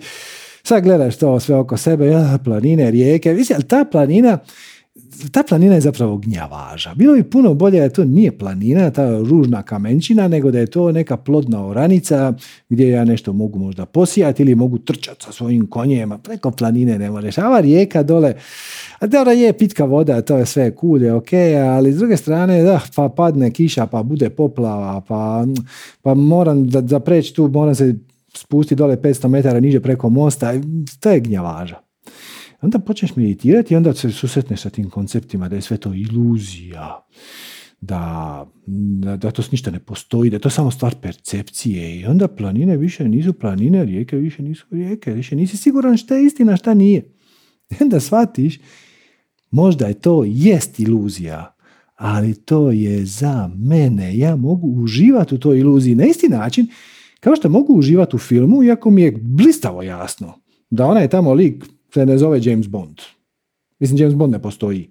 I nikad, ovo što ja sad gledam, da on trči i oni njega pucaju i on nešto se lovi za helikopter. I to, to se nikad nije dogodilo. To je sve iscenirano i napravljeno da bi se ja zabavio. To me ne spriječava da uživam u filmu. U početku, kao mali dječak, gledam taj film i bojim se da će mi taj helikopter pas na glavu onda shvatim da je to ipak neka vrsta iluzije. Ja se, nisam siguran šta bi s time. Ha, pa gdje to dolazi iz onog tamo projektora, ali mislim da zašto, čemu to sve? Zašto taj sad čovjek trči? Zašto se to tu prikazuje? Svačam da nisam u opasnosti, ali nije mi jasno koja je svrha toga. da shvatiš da si ti svrha toga. I onda život se počne događati za tebe. Prvo si žrtva, onda počneš shvaćati da svemir funkcionira inteligentno, da se stvari događaju na zanimljiv način i da ti možeš upravljati svom percepcijom i da i kako možeš pridijeliti pozitivan preznak negativnim situacijama i sinhronicitetima koji ti nisu dragi i stvarno izvučeš pozitivno iskustvo i ako se fokusiraš na svoju strast, stvarno ti se otvaraju vrata, stvarno se događaju sinhroniciteti i onda si ono oduševljen si, onda to, onda to svima želiš ispričati, uvjeriti ih. Ja? A onda shvatiš zapravo da to sve skupa se događa za tebe. Kako bi ti pronašao samog sebe iz druge perspektive, kako bi ti bio u boljoj situaciji, pomoć ljudima oko sebe da osvijeste isto šta si ti ako oni to žele. Više nemaš nikakvu potrebu nikog uvjeravati. Znaš, porašljeni svoju strast, inače će ti doći negativni sinhronizam, pa ne želiš da ti život bude pakao. To je njihov izbor. To je da, ako oni to žele, možeš im ponuditi tu informaciju. Ako će oni to slijediti, ok. Ako neće, to je isto ok. Njihova stvar. Možda će jedan dan osvijestiti da tu ima nešto, pa ćete doći pitati malo više detalje, sve je to u redu. Ali opet, i taj proces je tu zbog tebe da bi ti doprinio, da bi se ti kreativno izrazio na potpuno novi neočekivan način, bi upoznao više samog sebe, da bi proživio neki scenarij, da bi pomogao, doprinio, dao, sve to. I onda su planine, ponovno planine, rijeke su ponovno rijeke, ali ta planina više nije smetnja. Ta više planina nije nikakva gnjavaža, ta planina je sad veličanstvena. I ona rijeka dole je wow Treba napraviti puni krug. E. I sve smo danas od ovoga prošli. E, vidjeli, vidjeli smo danas i situacije kad nam se činilo da smo žrtve života, pa onda shvatimo da možda se to nije dogodilo slučajno. Da možda tu ima neki širi plan koji mi ne razumijemo, ali ako ga prihvatimo sa ljubavlju, poniznošću, opet, to nije poniženje, to samo znači Ja ne moram razumjeti sve što se događa. Neka kreacija radi svoje. I onda shvatiš da se to i kako dogodilo s razlogom. I da to što ti se život malo raspao, ti je omogućilo da, da, se da ga reintegriraš na drugi način koji je puno bolja refleksija onoga što si ti od početka zapravo bio. I onda napraviš dupli krug i onda shvatiš onu budističku kaže upoznati budizam znači upoznati sebe, upoznati sebe znači izgubiti sebe, a izgubiti sebe znači biti prosvjetljen svim stvarima. Kad shvatiš da si ti za, koji si ti zapravo biće, da ti nisi ovaj komad mesa, ega koji se boji, nego spirit koji je odabrao ovo iskustvo da bi, da bi mu bilo super, da bi se zabavio, da bi bio koristi, da bi naučio, da bi pomogao, da bi proživio nešto novo iz nove i neočekivane perspektive, saznao nešto više o samom sebi, onda izazovi postanu wow. Opet mi nije uspjelo, yes! Opet mi nije uspjelo, yes, zato što to znači da još me tek čeka onaj veliki komad zlata na kraju, na kraju puta. Tako da eto. Hvala vam lijepa što ste danas i pravili društvo. Nadam se vam je bilo korisno i zanimljivo. Ako želite podržati ovu našu naš projekt, ovu, ovu formu gdje mi besplatno svima dijelimo znanje, mudrost drevnih i modernih dana, E, možete nas podržati donacijom, bit ćemo duboko zahvalni na svakoj donaciji, www.manifestiranje.com kroz donacija. Ili barem pretplatite se na kanal ako ovo gledate na YouTube, kliknite ono zvonce da vas se obavijesti kad krenem live satsang. Pretplatite se na našu Viber zajednicu, link vam je dole u opisu ispod ovog videa. Ostavite neki komentar, bilo šta, palac gore, palac dole, da, ne, super, nije super, ne slažem se, slažem se to YouTube voli, to oni zovu engagement i onda ovaj video malo više preporučuju nekim drugim ljudima koji bi možda eto, u njemu mogli naći neku korist. Tako da eto, možete nas podržati na razne načine. I ne zaboravite, prek sutra, nedjelja 11.6. u 19 sati, šareni šator, znači za svihe, nije samo za žene, sa Sanjom Ines, priča se o crnoj magiji i ostalim nečistim e, silama, a ako ste propustili što crna magija doista jest, zato što ste se uključili u satsang ranije, sad se vratite na YouTube i poslušajte od početka prvih 10 minuta. Puno vam hvala, e, do sljedećeg e, javljanja, slušanja, viđenja. Želim svako dobro i namaste.